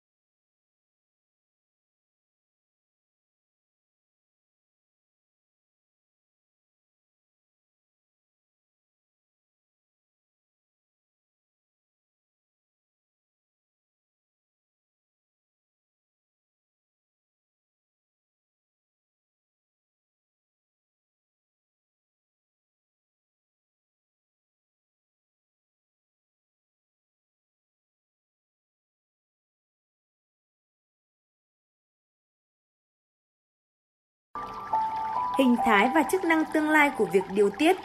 Quay trở về với các nguyên tắc đầu tiên, chúng ta cần đặt ra câu hỏi vì sao chúng ta lại tạo ra hệ thống điều tiết và kiểm soát ngay từ đầu. Ở cấp độ nền tảng nhất, nó là một chức năng, không phải là một hình thức. Tuy vậy, trong lĩnh vực tài chính hiện tại, chức năng này đã bị đóng khung trong những cấu trúc cứng nhắc và cũ kỹ, ngày càng không phù hợp với nhiệm vụ này. Ngân hàng trung ương lâu đời nhất còn hoạt động đến ngày nay và về cơ bản là nhà điều tiết đầu tiên của chính phủ đối với tiền tệ là Riksbank ở Thụy Điển, bắt đầu đi vào hoạt động từ năm một nghìn sáu trăm sáu mươi tám. Tuy nhiên, việc chính phủ tham gia vào hoạt động kiểm soát, kiểm soát tiền tệ không phải là một hiện tượng mới. Các ví dụ sớm nhất chứng minh cho sự kiểm soát của nhà nước đối với các đối với tiền tệ xuất hiện ở Ai Cập vào khoảng năm hai nghìn bảy trăm năm mươi trước công nguyên. Trong đó, đơn vị tiền tệ do nhà nước phát hành có tên là shat được đúc thành vàng. Ngân hàng Anh cũng ra đời không lâu sau Riksbank vào năm một nghìn sáu trăm chín mươi tư, nhưng đóng vai trò là một cơ chế thể quyền, thể quyên góp phục vụ cho cuộc chiến của vua Louis mười bốn của Pháp. Ban đầu, các ngân hàng trung ương là ngân hàng tư của chính phủ hoặc của các gia đình hoàng tộc. Như vậy, vai trò điều tiết hệ thống tài chính của họ vận động phát triển trong hai thế kỷ mười tám và mười chín. Trước năm một nghìn tám trăm bốn mươi tư, các ngân hàng thương mại ở Anh vẫn có thể phát hành tiền riêng. Sau năm này, việc phát hành tiền mới thuộc thẩm quyền của ngân hàng trung ương và được hỗ trợ bởi vàng, thường được gọi là quyền đúc tiền. Dần dần, các ngân hàng trung ương tiến tới việc quản lý thị trường ngân hàng như một tổng thể, bao gồm cả việc cấp giấy phép cho các hoạt động ngân hàng thương mại. Về sau, các ngân hàng trung ương và cơ quan quản lý tiền tệ cũng coi chính sách kinh tế là một phương tiện để điều tiết sự phát triển. Đến ngày nay, chúng ta đã thấy rõ ràng sau cuộc khủng hoảng tài chính toàn cầu giai đoạn hai nghìn lẻ bảy đến hai nghìn lẻ tám, các ngân hàng trung ương không còn thúc đẩy được sự tăng trưởng kinh tế chỉ bằng chính sách tiền tệ. Việc điều tiết các ngân hàng đi kèm với việc ngân hàng trung ương kiểm soát việc phát hành tiền, chỉ ngân hàng được cấp phép mới có thể phát hành tiền hoặc nhận tiền gửi. Nhưng sự sắp xếp này đã thay đổi vào thập niên một nghìn chín trăm ba mươi với cuộc suy thoái, với cuộc đại suy thoái và các chính sách điều tiết được đưa ra nhằm bảo vệ người tiêu dùng trước các ngân hàng và thị trường chứng khoán hoạt động kém hiệu quả. Như vậy, việc quản lý các tổ chức nhận tiền gửi hoặc phát hành tiền là vai trò lịch sử của ngân hàng trung ương, nhưng trong một thế giới nơi mà tiền mã hóa có thể được phát hành bởi một nhóm nhà lập trình hay một công ty công nghệ như Ant Financial, Microsoft với thẻ tín dụng Xbox hay Starbucks có thể giữ tiền gửi thay mặt khách hàng nhiều hơn so với một ngân hàng hiện đại, thì các yếu tố kiểm soát và cấu trúc đó đã bắt đầu sụp đổ. Có một câu hỏi hết sức thực tế rằng bản thân tấm giấy phép hoạt động ngân hàng sẽ mang lại giá trị gì trong tương lai gần, khi mà các phương pháp lưu trữ giá trị ngày càng trở nên linh hoạt và tính ứng dụng của ngân hàng ngày càng nằm trong tay những thực thể phi ngân hàng. Liệu Microsoft có bị buộc phải phát hành một phiếu đảm bảo tiền gửi của ép đê i xê đối với khoản tiền mà họ giữ cho bạn không? Ant Financial, Facebook hay Amazon có bị buộc phải xin giấy phép hoạt động ngân hàng hay thanh toán để có thể luân chuyển tiền trong nền kinh tế không?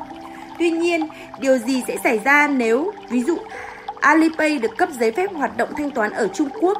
nhưng có thể đến một nửa người dùng của họ sinh sống ở bên ngoài Trung Quốc? Liệu Alipay có phải xin giấy phép hoạt động thanh toán ở từng quốc gia mà họ hoạt động hay không?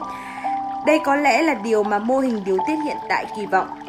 Nhưng còn khoản tiền gửi và các giá trị giữ trong ví điện tử của họ thì sao? Ant Financial có phải xin giấy phép hoạt động ngân hàng ở từng quốc gia mà họ giữ tiền gửi không? Theo tôi, chỉ các nhà điều tiết mới cho rằng đây là một câu hỏi hợp lý. Các cổ đông ở Ant Financial sẽ phản bác rằng câu hỏi đó là không hợp lý. Xét về mặt vận hành, quy định ở Trung Quốc có thể cấm một công ty như Ant Financial hoạt động ở Mỹ, hoặc các quy định có thể mâu thuẫn với nhau. Một thực thể phi ngân hàng ở Anh có giấy phép hoạt động tiền điện tử vẫn có thể bị cấm nhận tiền gửi từ khách hàng ở Mỹ. Điều này sẽ xảy ra nếu họ cho phép một cư dân Mỹ gửi tiền xuyên biên giới bằng Bitcoin và sau đó phát hành tiền thẻ gửi Anh, phát thẻ tiền gửi Anh cho cư dân Mỹ đó. Điều này sẽ vi phạm quy định của Mỹ, nhưng cũng là một điều rất khó kiểm soát và ngăn chặn. Thực tế ở đây là khi nền kinh tế của chúng ta ngày càng mang tính toàn cầu hơn và khi rằng luân chuyển của tiền ngày càng ít phụ thuộc vào các yếu tố địa lý hơn, thì việc các ngân hàng trung ương vẫn chỉ cho phép một thực thể công nghệ hoạt động như một phần mở rộng của hệ thống ngân hàng truyền thống để thể hiện một giả định ngầm ở đây rằng hệ thống ngân hàng truyền thống vẫn đang hoạt động hiệu quả. Tuy nhiên, xét theo góc độ kinh tế thuần túy, việc cấp phép hoạt động cho ngân hàng và hạn chế quyền sở hữu tài khoản ngân hàng như hiện nay sẽ không bao quát được vô số loại hình lưu trữ giá trị và các hệ thống trao đổi giá trị sẽ xuất hiện trong thế giới tài chính tương lai. Lấy ví dụ là khả năng của các đại diện ảo hoặc trợ lý thông minh như Siri và Alexa trong việc đảm nhiệm vai trò đại lý thay mặt bạn thực hiện các giao dịch thương mại trong vài năm tới. Alexa đặt cho tôi một bàn ăn năm người ở một nhà hàng trong phố người Hoa vào tối thứ Sáu. Nhớ chọn nhà hàng phục vụ món dim sum và được xếp hạng từ bốn sao trở lên đấy nhé. Trong kịch bản này, nếu nhà hàng được chọn cũng có một đại diện ảo phụ trách việc đặt chỗ thì chắc chắn chẳng bao lâu nữa hoạt động thanh toán sẽ được tự động hóa hoàn toàn thông qua các đại diện này. Hai đại diện ảo này sẽ đàm phán với nhau để thực hiện việc thanh toán, nhưng cơ sở lưu trữ quan giá trị không quan trọng, đại diện ảo có lẽ sẽ không dừng lại chỉ vì bạn không có thẻ Mastercard liên kết với tài khoản Alexa. Nếu bạn là một du khách Trung Quốc tới phố người Hoa ở thành phố New York, có lẽ đại diện ảo của bạn sẽ được vận hành theo cách lưu trữ giá trị của WeChat hoặc Alipay, hoạt động trên đám mây và được tích hợp vào điện thoại di động. Như vậy, khi bạn ăn xong, đại diện ảo của nhà hàng sẽ liên hệ với đại diện ảo của bạn để yêu cầu thanh toán. Và một trung tâm thanh toán bù trừ nào đó sẽ hỗ trợ việc thanh toán từ Alipay tới tài khoản ngân hàng Citibank của nhà hàng ở New York. Để mở rộng sự so sánh trên, chúng ta hãy hình dung về trường hợp này. Điều gì sẽ xảy ra nếu nhà hàng trên nhận nguyên liệu chế biến thông qua một robot giao hàng và nhà hàng này phải trả phí giao hàng cho robot? Robot này sẽ có một cơ chế lưu trữ giá trị thể hiện để nhận thanh toán, nhưng ngân hàng nào sẽ chịu phép chịu cho phép robot mở tài khoản ngân hàng truyền thống để cấp cho chúng một số thẻ dài mười sáu chữ số từ số an sinh xã hội của chúng? Khả năng cao hơn sẽ là nơi lưu trữ giá trị này giống với thẻ trả trước G P R hoặc ví điện tử PayPal, Venmo, Alipay, WeChat hơn là giống với một tài khoản ngân hàng truyền thống. Khi một phần lớn trong hoạt động thương mại dịch chuyển sang các phương tiện lưu trữ giá trị phi ngân hàng, liệu chúng ta có cấp phép cho từng loại phương tiện lưu trữ giá trị và khăng khăng đòi đảm bảo tiền gửi nữa không? Hay chúng ta chỉ đơn giản là giám sát hoạt động đó để bảo vệ người tiêu dùng? Sai lầm nào có thể xảy ra? Rất nhiều điều khủng khiếp sẽ xuất hiện do những thất bại trong hoạt động quản lý và điều tiết tới đây trong nhiều lĩnh vực chồng chéo nhau. Trước hết, việc kiểm soát quá chặt chẽ chắc chắn sẽ bóp nghẹt không gian đổi mới sáng tạo đang rất cần thiết và hữu ích. Điều này sẽ xảy ra bởi vì các nhà điều tiết không nắm được những triển vọng tích cực mà chỉ nhăm nhăm nhìn vào những rủi ro tiêu cực. Sự đổi mới sáng tạo, đặc biệt là ở nhóm các công ty khởi nghiệp nhỏ, luôn đi kèm với rủi ro về công nghệ và kinh doanh. Một số nhà đổi mới sẽ thất bại, khiến khách hàng rơi vào tình thế bơ vơ, trong đó bao gồm cả những nơi lưu trữ giá trị trong các công cụ không có bảo hiểm. Và như vậy, họ sẽ mất sạch tiền. Nhà đổi mới cũng sẽ vi phạm nhiều quy định về bảo mật. Dĩ nhiên, những trường hợp vi phạm này cũng phổ biến ở các ngân hàng được kiểm soát chặt chẽ ngày nay, nhưng các thực thể hoạt động mới sẽ vấp phải phản ứng từ các công chúng lẫn đơn vị điều tiết. Trong các trường hợp khác, nhà hoạch định chính sách sẽ thường xuyên tìm cách ngăn chặn hoạt động đổi mới sáng tạo do áp lực chính trị từ các thực thể hiện tại vì họ muốn có sự bảo vệ của pháp luật để chống lại các đối thủ nhanh nhạy hơn. Thứ hai, việc quản lý lỏng lẻo cùng những lỗ hổng trong lĩnh vực quản lý dựa trên di sản quá khứ sẽ mở đường cho những rủi ro mới nổi lên và phát triển. Những rủi ro này bao gồm sự suy yếu về bảo mật thông tin người tiêu dùng và an ninh mạng, tình trạng rửa tiền gia tăng,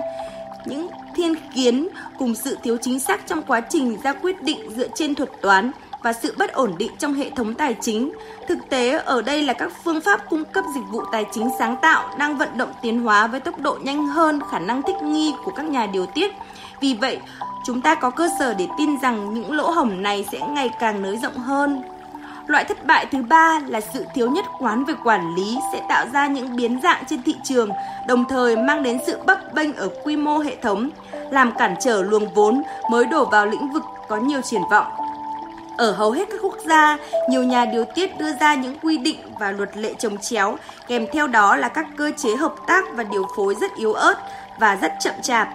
Đặc biệt ở Mỹ, vấn đề này lại càng căng thẳng khi có đến năm cơ quan toàn quốc trực tiếp phụ trách giám sát các thể chế tài chính, khoảng hai mươi cơ quan khác tham gia vào những vấn đề điều tiết và quản lý trong lĩnh vực tài chính và năm mươi bang cũng tham gia giám sát các ngân hàng cùng các công ty tài chính phi ngân hàng. Tuy có một số cơ quan điều phối, song cấu trúc vụn vặt và manh mún này đã gây ra một sự thiếu nhất quán trên diện rộng, từ đó tạo ra sự thiếu chắc chắn về mặt quản lý, mang lại rủi ro và một lần nữa bóp nghẹt không gian đổi mới sáng tạo. Cuối cùng, các quy định sẽ ngày càng trở nên kém hiệu quả trong việc đạt được các mục tiêu của mình. Các nhà điều tiết ra đời trong kỷ nguyên kỹ thuật tương tự sẽ ngày càng bị thụt lùi so với ngành, cũng như là so với giới tội phạm và khủng bố. Biết vận dụng cách tiếp cận dựa trên kỹ thuật số và công nghệ điện toán với nền tảng là kho cơ sở dữ liệu rộng lớn và a i. Những thất bại kiểu này nhất định sẽ đe dọa đến sự chắc chắn của hệ thống tài chính. Các ngân hàng hiện đang chịu sự quản lý cũng như giám sát chặt chẽ hơn nhiều so với các tổ chức phi ngân hàng, và xu hướng này sẽ ngày càng gia tăng khi những thay đổi trên thị trường diễn ra ngày một nhanh hơn. Các ngân hàng có lẽ sẽ tiếp tục phải chịu những rủi ro và chi phí cao hơn so với đối thủ liên quan đến việc tuân thủ quy định và phải duy trì các hệ thống cũ, chẳng hạn như mở chi nhánh, nhất là ở những vùng có mức thu nhập thấp. Một hệ quả của xu hướng này là những yếu tố tổn thất về thị trường, thị phần. Một hệ thống, một hệ quả khác là nó sẽ mang lại thất bại cho những ngân hàng không thích nghi được. Tất cả những vấn đề này sẽ có xu hướng phát triển theo đường xoắn ốc. Theo đó, những hạn chế về quy định và chi phí liên quan đến việc tuân thủ quy định tiếp tục đẩy bầu không khí đổi mới sáng tạo ra khỏi khu vực ngân hàng và chuyển tới những lĩnh vực ít bị răm soi hơn. Ở đó, rủi ro sẽ nổi lên mà không có ai phát hiện, đôi khi dẫn đến những cuộc khủng hoảng, khiến nhà chức trách phải đưa ra các chính sách phản ứng thụ động, có thể khiến vấn đề ngày càng trở nên tồi tệ hơn về lâu dài. Nhưng trường hợp đã xảy ra trong các cuộc khủng hoảng thế chấp dưới chuẩn, từ đó ra đời cụm từ ngân hàng ngầm. Các xu hướng này có thể dẫn đến những cuộc khủng hoảng mang tính hệ thống về tính thanh khoản của hệ thống, nguồn vốn và niềm tin của công chúng. Đừng nghĩ rằng điều này cũng chắc chắn ảnh hưởng tiêu cực đến những thực thể phi ngân hàng. Tuy nhiều ngân hàng chỉ ra rằng niềm tin vào ngân hàng là yếu tố cốt lõi giúp họ có thể phục vụ thị trường, nhưng sự thật ở đây là các tổ chức như M-Pesa, Alipay và WeChat Pay lại xây dựng được sự tín nhiệm mạnh mẽ thông qua tính ứng dụng của mình, và sự tín nhiệm này lại càng được khuếch đại nhờ vào hiệu ứng mạng lưới. Các công ty tư nhân không nhanh chóng thích nghi với công nghệ mới sẽ bị thay thế bởi những công ty biết thích nghi, và đó là những công ty có tính ứng dụng tốt.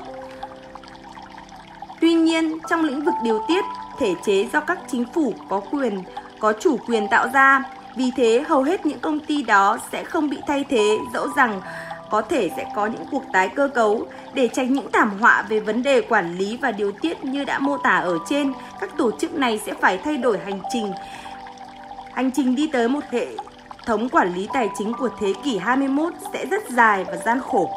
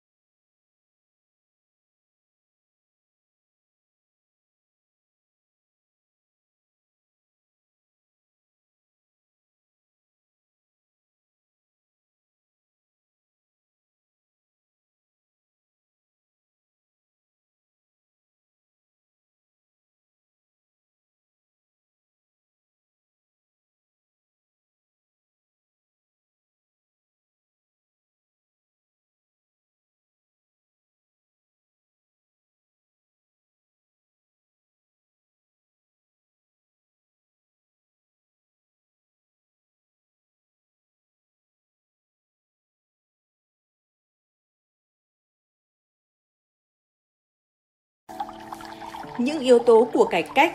Để đạt được thành công, chúng ta phải cần đến những chiến lược, lấy nền tảng là những nguyên tắc đầu tiên trong việc đảm bảo sự ổn định của hệ thống tài chính,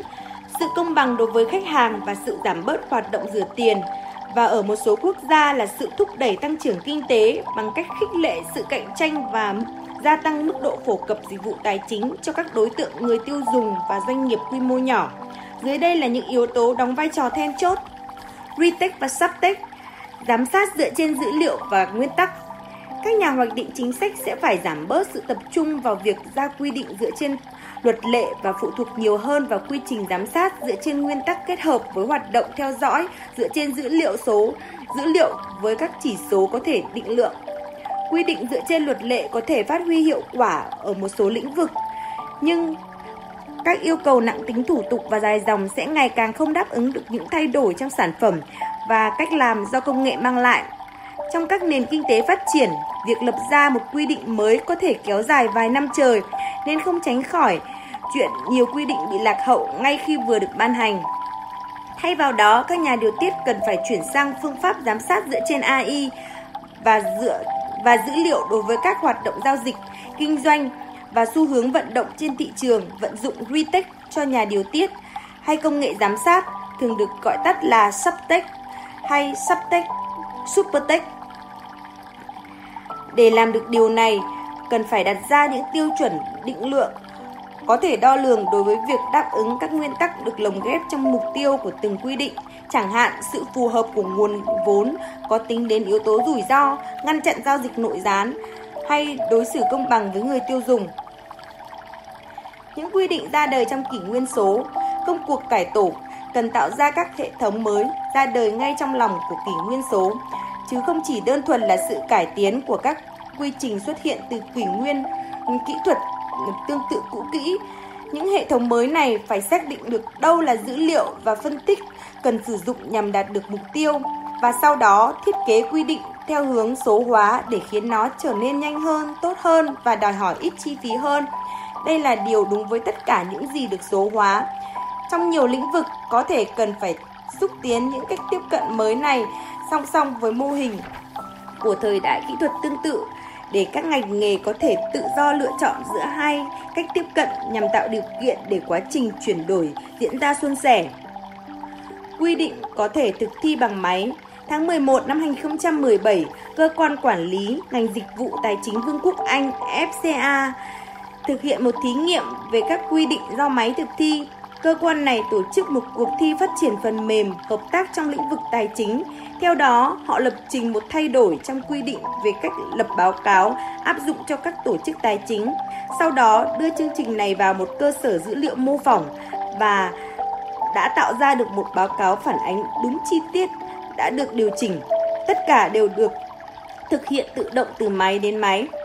Chi tiết thay đổi này được thực hiện chỉ trong khoảng mười giây, trong khi nếu triển khai theo các phương pháp truyền thống thì có thể mất đến vài tháng hay vài năm. ép xê a đã làm báo cáo về kết quả cuộc thí nghiệm này để kêu gọi công chúng đóng góp ý tưởng về các bước tiếp theo, đồng thời cũng liên hệ để lôi kéo sự tham gia của các cơ quan điều tiết ở các quốc gia khác. Hình thức quy định do máy thực thi sẽ không phát huy hiệu quả đối với một số mục đích, nhưng trong những trường hợp có thể áp dụng được, nó sẽ giúp tiết kiệm một lượng lớn thời gian và tiền bạc cho cả chính phủ lẫn lĩnh vực ngành nghề. Vì vậy, chúng ta nên đưa hình thức này làm trọng tâm trong công cuộc cải tổ môi trường quy định. Giám sát mạng lưới a em lờ.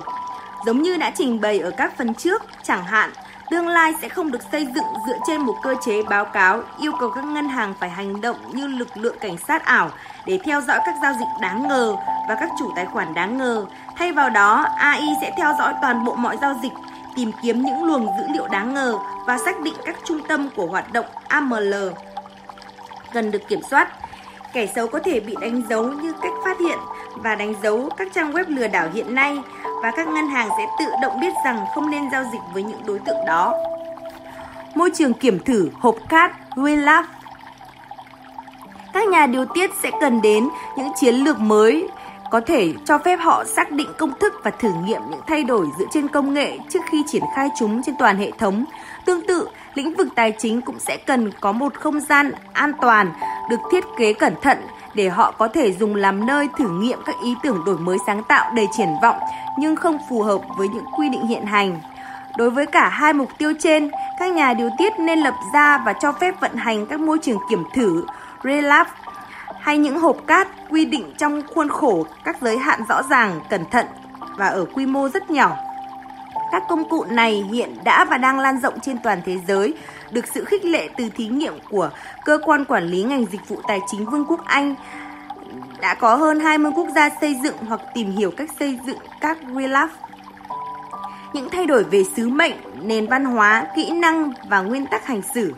Hầu hết các cơ quan điều tiết hiện nay đều sẽ cần phải tư duy lại về sứ mệnh, phạm vi nhiệm vụ và các nguyên tắc hành xử. Họ sẽ phải thay đổi chương trình đào tạo và tuyển nhân sự có những kỹ năng mới, đặc biệt là về khoa học dữ liệu. Có thể họ sẽ phải tổ chức lại cơ cấu xung quanh các vấn đề lấy công nghệ làm trọng tâm và lập ra các vai trò lãnh đạo mới như giám đốc đổi mới sáng tạo hoặc giám đốc dữ liệu. Họ cũng sẽ phải thay đổi nền văn hóa bảo thủ, tập trung hoàn toàn vào việc né tránh rủi ro và không chịu mở cửa đón nhận những khía cạnh tích cực của đổi mới sáng tạo. Có thể sẽ phải thực hiện những thay đổi để củng cố hơn nữa sự tự do của họ trong việc hợp tác với ngành và với các bên liên quan khác, thậm chí trong một số trường hợp là để đồng sáng tạo các quy định và cơ sở dữ liệu dùng chung. Cũng cần phải thực hiện những thay đổi khác trong nguyên tắc hành xử về quy trình ra quyết định, vốn hiện đang đòi hỏi rất nhiều thời gian lấy ý kiến công chúng, dù rằng việc đóng góp ý kiến liên tục ngày càng có vai trò quan trọng.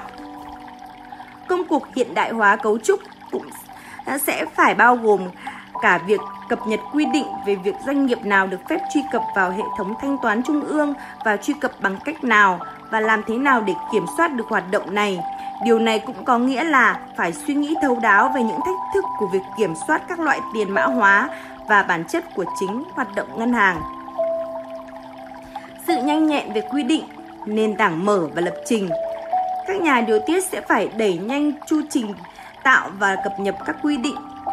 Có thể thiết kế để một số quy định vận hành như GitHub hay một cửa hàng ứng dụng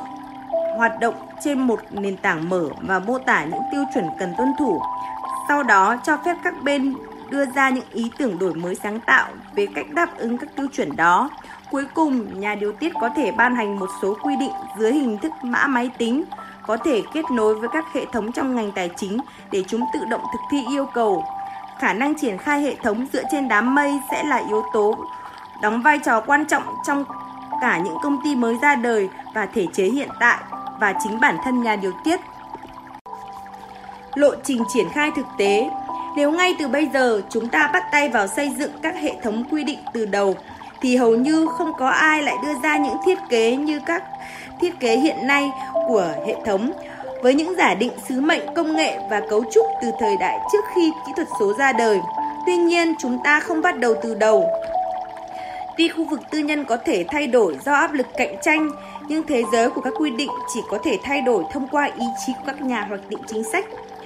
Nhiều khả năng là thế lưỡng nan của nhà điều tiết sẽ ngăn cản điều đó xảy ra, giống như hệ miễn dịch chống lại virus thay đổi vậy. Do đó, điều tối quan trọng ở đây không chỉ là vạch ra một tầm nhìn về các khả năng mà còn vạch ra được một lộ trình thực tế để có thể đưa chúng ta đi từ hiện trạng bây giờ đến cái đích mà chúng ta đã ngắm. Chúng ta không thể vạch ra lộ trình nào làm được điều đó nếu sử dụng các phương pháp truyền thống để thay đổi việc quản trị luật lệ mới, quy định mới, tái tổ chức hệ thống quy định. Các nhà điều tiết nên bắt đầu từ đâu? Các nhà điều tiết cần phải thực hiện ba việc và bắt đầu từ bước nhỏ nhưng phải thật nhanh. Trước tiên, nhà điều tiết phải sử dụng môi trường kiểm thử như đã mô tả ở trên, lấy đó làm phòng thí nghiệm học tập quy mô nhỏ, nơi mọi người có thể phát triển các bằng chứng thực nghiệm để chứng minh rõ chứng minh rằng thay đổi lớn cũng sẽ mang lại lợi ích với mức rủi ro hoặc thiệt hại không đáng kể. Giai đoạn kiểm thử cũng có thể giúp xác định những bước giảm rủi ro cần đưa vào. Bằng chứng thực nghiệm có thể giúp tranh thủ sự ủng hộ đối với các kế hoạch cải tổ bằng cách thuyết phục những người còn nghi ngờ tin vào giá trị của chúng. Còn quá trình thử nghiệm sẽ cung cấp các kiến giải cần thiết để nhà điều tiết xác định được hướng đi tiếp theo. Thứ hai, nhà điều tiết phải đưa những kiến thức thu được từ relapse này trở thành một kênh quy định thay thế mang tính thử nghiệm, vận hành thông qua dữ liệu và a i. Một lần nữa, kênh này cũng nên bắt đầu từ bước nhỏ và quan trọng hơn nên đưa nó thành một phương án lựa chọn cho các thực thể hoạt động trong lĩnh vực tài chính. Các thực thể chịu sự điều tiết nên có sự lựa chọn, họ có thể tiếp tục gắn bó với quy trình ra quyết định truyền thống mà bản thân họ cũng ghét bỏ nhưng quen thuộc, hoặc họ có thể lựa chọn một kênh fintech mới, hoạt động dựa trên dữ liệu, được giám sát chặt chẽ theo thời gian thực và không phải chịu những yêu cầu tuân thủ quy trình. Lập trường của chính phủ sẽ là: nếu như một thực thể tham gia hoạt động trên thị trường có thể chứng minh được thông qua dữ liệu rằng họ đang đạt được những kết quả mong muốn, được đo lường bằng các tiêu chuẩn minh bạch, đã qua thử nghiệm, khi đó nhà điều tiết không cần phải quan tâm chuyện họ đạt được điều đó bằng cách nào. Việc đưa kênh mới trở thành một phương án lựa chọn sẽ tránh được rào cản lớn nhất đối với công cuộc cải tổ môi trường quy định và pháp luật, đó là sự đó là áp đặt sự thay đổi trên toàn bộ hệ thống cùng lúc. Các nhà điều tiết ngày nay thậm chí còn không biết phải thực hiện những thay đổi gì. Đây là điều cần rút ra thông qua quá trình kiểm thử và các biện pháp khác. Nhưng dẫu họ có biết điều đó thì hệ thống vẫn sẽ tạo ra một lực cản chính trị rất lớn đối với các thay đổi lớn, phần vì sợ những rủi ro đi kèm với việc lập các quy định mới, phần vì sợ rằng những lợi ích thu về từ công cuộc cải tổ sẽ không đủ để bù đắp cho chi phí phải bỏ ra để thực hiện cuộc cải tổ đó. Khi loại bỏ được những nỗi sợ hãi đó, chúng ta có thể dần dần lan tỏa các thông lệ mới về cách ra quy định trong toàn hệ thống tài chính, học tập và điều chỉnh ở quy mô nhỏ trước khi triển khai trên diện rộng. Cuối cùng, nhà điều tiết phải cải tổ. Sự thay đổi cốt lõi ở đây là tầng lớp lãnh đạo phải tập trung vào việc quản lý và giám sát dựa trên công nghệ, lấy công nghệ làm trọng tâm thay vì quản lý dựa trên chính sách và quy trình. Tập hợp kỹ năng đòi hỏi ở nhà điều tiết của năm hai không ba không không phải là kỹ năng hoạch định chính sách và giám sát tuân thủ thông qua hoạt động thanh tra. Các kỹ năng mới hầu như chỉ liên quan đến việc giám sát và quản lý bằng công nghệ, cùng với đó là khả năng chủ động phản ứng cũng như điều chỉnh thị trường theo thời gian thực. Sự thay đổi này sẽ diễn ra nhanh chóng trong môi trường pháp lý và quy định chỉ trong khoảng mười đến mười lăm năm nữa. Những thay đổi này sẽ đòi hỏi năng lực lãnh đạo chắc chắn và sự dũng cảm ở các nhà hoạch định chính sách. Thật may mắn, nhiều nhà lãnh đạo đã và đang chủ động vươn lên rồi.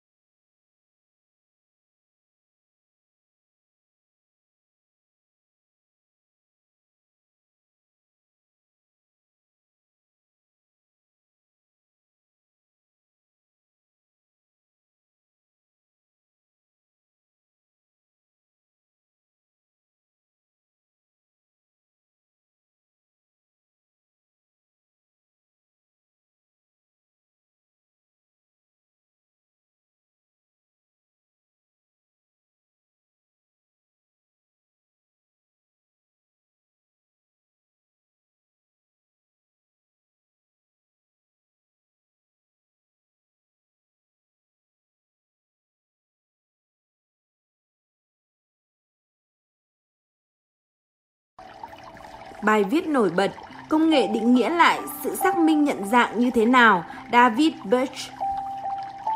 Không còn nghi ngờ gì nữa, tương lai của ngành ngân hàng đan cài với tương lai của sự xác minh nhận dạng. Nhận dạng số là nguồn lực chính trong nền kinh tế mới và giống như các tổ chức khác, ngân hàng cũng sẽ phát triển các chiến lược nhận dạng số. Nhưng chiến lược như thế nào? Và chúng ta có thể đặt ra giả thiết Điều gì sẽ xảy ra nếu như ngân hàng không phát triển các chiến lược này? Tất cả chúng ta có lẽ đều đã từng đọc được vô số bài báo, ngồi nghe từ đầu tới cuối hàng tá bài thuyết trình hội thảo và lướt qua rất nhiều bài đăng blog hay Twitter. Trong đó tất cả đều đồng thanh khẳng định vai trò chủ chốt của nhận dạng số trong nền kinh tế mới. Có thể các tác giả của những bài viết đó chưa thực sự hiểu rõ nhận dạng số thực chất là gì, nhưng tất cả đều có chung một nỗi ngờ vực rằng nếu chúng ta không chuẩn bị sẵn sàng một cơ sở hạ tầng nhận dạng số nào đó, thì sức phát triển tiềm năng và lợi ích của các bên tham gia trong công cuộc chuyển đổi sang nền kinh tế mới sẽ không được phát huy đầy đủ. Tôi thì còn hơn cả nghi ngờ, thực ra tôi cho rằng nếu không có một cơ sở hạ tầng phù hợp, chắc chắn chúng ta sẽ không có cơ hội để tiến lên.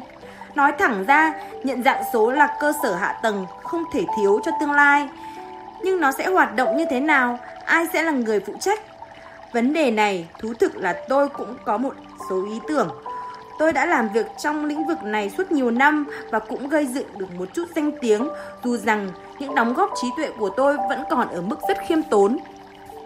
Tôi cùng với các đồng nghiệp ở Consult Hyperis đã phát triển một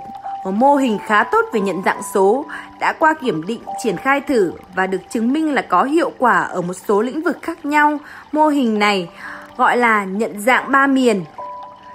ba D I D.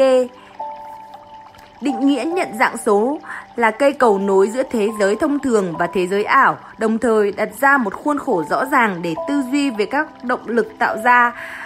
mối gắn kết giữa hai thế giới. Ở cấp độ cao, chúng ta chỉ cần biết rằng những mối gắn kết này mang tính bất đối xứng rất lớn. Việc gắn một nhận dạng số với một điều gì đó trong thế giới thực là rất tốn thời gian, phức tạp và tốn kém. Nhưng việc gắn nhận dạng số với điều gì đó trong thế giới ảo lại không tốn kém mà rất nhanh chóng. Tất cả chỉ xoay quanh vấn đề mã hóa và các chìa, chìa khóa cũng như cách quản lý chúng. Xin đọc phần mô hình cho nhận dạng số trong cuốn Digital Identity Management, tạm dịch là quản lý nhận dạng số, do tôi viết từ năm hai nghìn không trăm lẻ bảy.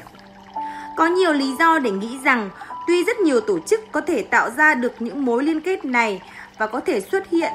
rất nhiều cách sắp xếp khác nhau trong tổ chức xung quanh chúng, nhưng có thể đặt ra một giả thuyết khả thi rằng các ngân hàng nên trở thành những nhà cung cấp tiên phong về nhận dạng số. Cách đây vài năm, tôi có viết một cuốn sách về chủ đề này. Identity is the new money, tạm dịch nhận dạng là loại tiền tệ mới, năm hai nghìn không trăm mười bốn,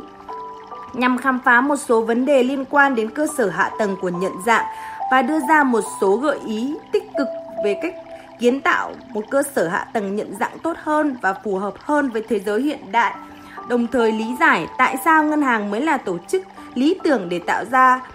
và quản lý các mối liên kết này. Nhìn chung, tôi cho rằng cách lập luận của mình đến thời gian này vẫn đúng. Tôi chợt nhớ ra chúng trong thời gian gần đây, nhân dịp một người bạn của tôi gặp vấn đề khi tài khoản Facebook của anh ấy bị kẻ xấu chiếm đoạt. Anh ấy đã rất tức giận sau những nỗ lực liên hệ với Facebook để xử lý tình hình. Tôi chỉ ra cho anh ấy thấy rằng không có lý, lý do gì để trông chờ vào họ cả. Facebook không có nghĩa vụ pháp lý phải khắc phục những vấn đề như vậy. Ngược lại, nếu cung cấp các dịch vụ nhận dạng, ngân hàng sẽ là thể chế tài chính nằm dưới sự điều tiết chịu trách nhiệm pháp lý trong việc bảo vệ dữ liệu nhận dạng của khách hàng. Nếu tài khoản ngân hàng của bạn bị một kẻ cắp chiếm đoạt, khi đó bạn có cơ sở để kỳ vọng rằng ngân hàng sẽ phải ra tay hành động, lập ra một số thủ tục nào đó để xác thực ai là chủ sở hữu hợp pháp của tài khoản trên, khôi phục lại kiểm, quyền kiểm soát tài khoản cho bạn và bồi thường nếu như nguyên nhân xuất phát từ sự lơ là của họ. Tôi thích tầm nhìn như thế này về tương lai. Chúng ta hãy hình dung một trường hợp ứng dụng để cùng làm rõ vấn đề này hơn.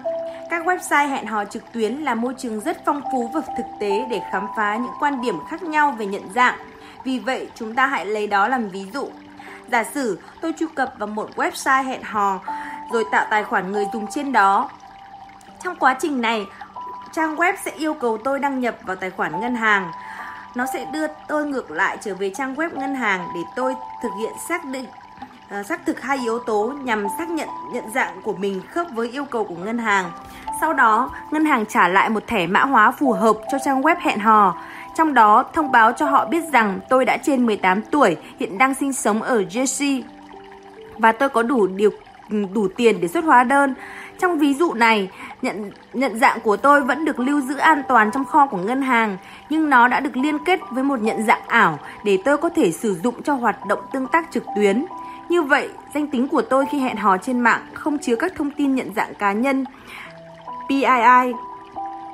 Nhưng nếu tôi sử dụng danh tính đó để làm chuyện xấu, khi đó trang web hẹn hò có thể đưa thẻ mã hóa cho cảnh sát. Cảnh sát sẽ biết được rằng thẻ đó do ngân hàng Barclay cấp và Barclay sẽ báo lại với cảnh sát rằng nó là của David Birch. Đối với tôi, đây có vẻ là một sự phân bổ trách nhiệm rất hợp lý. Khi trang web hẹn hò trực tuyến bị hacker xâm nhập, một điều không thể tránh khỏi, khi đó kẻ xấu sẽ chỉ có được thẻ mã hóa vô nghĩa. Chúng không thể biết thẻ đó thuộc về ai và Barclay sẽ không đời nào tiết lộ. Một trong những điểm hấp dẫn của kiến trúc này, và tôi tin rằng không chỉ mình tôi nghĩ thế, là nó mang đến một kỳ vọng về sự khắc phục sự cố phát sinh, những vấn đề không tránh khỏi. Sai sót lúc nào cũng có thể xảy ra. Điều quan trọng ở đây là những cấu trúc cơ chế và quy trình nào có thể xử lý những sai sót đó.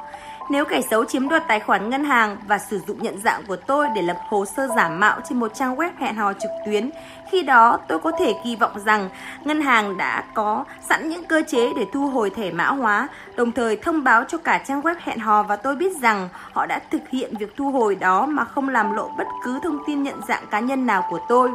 Điều này vô cùng quan trọng bởi vì về bản chất, P I I là một loại rác thải độc hại mà không công ty nào thực lòng muốn xử lý trừ trường hợp bắt buộc. Theo các điều khoản mới trong quy định bảo vệ dữ liệu chung G D P R, không hình phạt cho hành vi tiết lộ thông tin nhận dạng cá nhân P I I khi chưa có sự đồng thuận của chủ thể về dữ liệu là rất lớn, vì vậy cần phải suy nghĩ sâu thấu đáo về toàn bộ chu trình hoàn chỉnh. Bởi vì thật điên rồ nếu sử xây dựng một cơ sở hạ tầng có thể bảo vệ dữ liệu cá nhân trong điều kiện hệ thống hoạt động bình thường, nhưng lại không giữ được dữ liệu khi hệ thống gặp sự cố và khi chúng ta muốn khôi phục dữ liệu khi gặp sự cố. Để nhìn rõ các ngân hàng bắt đầu tận dụng các cơ hội mới trong lĩnh vực này ra sao, chúng ta hãy thực hiện một chuyến tốc hành vòng quanh trái đất để xem Barclay đang làm gì ở Vương quốc Anh, Ismi đang làm gì ở Bỉ, Toronto Domino, Dominion đang làm gì ở Canada và Commonwealth Bank of Australia, C B A đang làm gì ở Australia. Barclay là một trong những nhà cung cấp dữ liệu nhận dạng do cơ quan nhận dạng của chính phủ Anh. Để sử dụng dịch vụ này nhằm truy cập vào các dịch vụ trực tuyến của chính phủ, trước tiên bạn phải tạo ra một nhận dạng trực tuyến. Để làm được điều này, bạn có thể lựa chọn một trong những tổ chức thuộc khu vực tư nhân nhằm xác thực các dữ liệu chi tiết về cá nhân bạn và liên kết chúng với nhận dạng trực tuyến. Barclay là một trong những tổ chức như vậy. Tính tới nay, chương trình này mới chỉ đạt được thành công hạn chế vì rất ít nơi sử dụng nhận dạng của chính phủ. Nhưng Sarah Munro, giám đốc chương trình đề xuất thông tin tại Barclay cho biết đây là một mô hình sẽ phát triển. Ở Bỉ, dịch vụ Ismi ra mắt vào năm hai không một bảy lại cho thấy một hướng tiếp cận khác hẳn. Đó là sự hợp tác hết sức thú vị giữa các ngân hàng và nhà cung cấp của Bỉ. Delphius, B N P Paribas, K B C, C B C và I N G làm việc với Orange, Proximus và Telenet. Để sử dụng dịch vụ này, bạn chỉ cần tải ứng dụng Ismi về và xác nhận nhận dạng của mình. Ở Bỉ, việc này rất dễ dàng vì mọi người đều đã có chứng minh thư điện tử. Sau đó, sử dụng nó để đăng nhập vào các trang web. Ban đầu, như thường lệ, đây là các trang web kê khai thuế, nhưng các công ty bảo hiểm và nhà bán lẻ hiện cũng đang tích cực tham gia chương trình này. Không lâu nữa, người dùng có thể ký các tài liệu chính thức qua điện thoại di động và được tiếp cận từ xa an toàn với một loạt hệ thống khác nhau. Sự kết hợp giữa nhận dạng số, số SIM và ứng dụng mang lại một môi trường có độ an toàn và độ tin cậy cao. Thú thực, tôi không hiểu tại sao các ngân hàng và nhà cung cấp dịch vụ di động lại không hợp tác với nhau như thế này từ một thập niên trước. Các ngân hàng lớn ở Canada, bê em ô, xê i bê xê, a bê xê, Ngân hàng Quốc gia, Scotiabank, Toronto, Dominion là thành viên trong một tổ chức, một tổ hợp có quy mô toàn quốc đang chung tay phát triển một cơ sở hạ tầng nhận dạng số phức tạp nhằm mang lại an ninh và sự thuận tiện cho người tiêu dùng trên thị trường. Nhưng trong trường hợp của i ét em i, khách hàng sẽ sử dụng dịch vụ này thông qua một ứng dụng. Nhưng trong kế hoạch lớn của Canada, những thông tin chứng thực đáng tin cậy sẽ được lưu trữ trong một sổ cái chung được xây dựng bằng dịch vụ blockchain của i bê em. Triển khai Hyperledger Fabric. Kế hoạch này áp dụng kỹ thuật làm mù ba bên để người sử dụng thông tin chứng thực và người cung cấp thông tin chứng thực không nhìn thấy dữ liệu nhận dạng của nhau. xê bê a vừa bắt đầu triển khai một dịch vụ thử nghiệm mới AirTasker nhằm cung cấp các dịch vụ xác minh trong nền kinh tế giê i giê ngày càng phát triển. Đây là một bước đi quan trọng vì việc cung cấp cơ sở hạ tầng nhận dạng cho các thị trường này là một phương tiện để ngân hàng tham gia vào các giao dịch.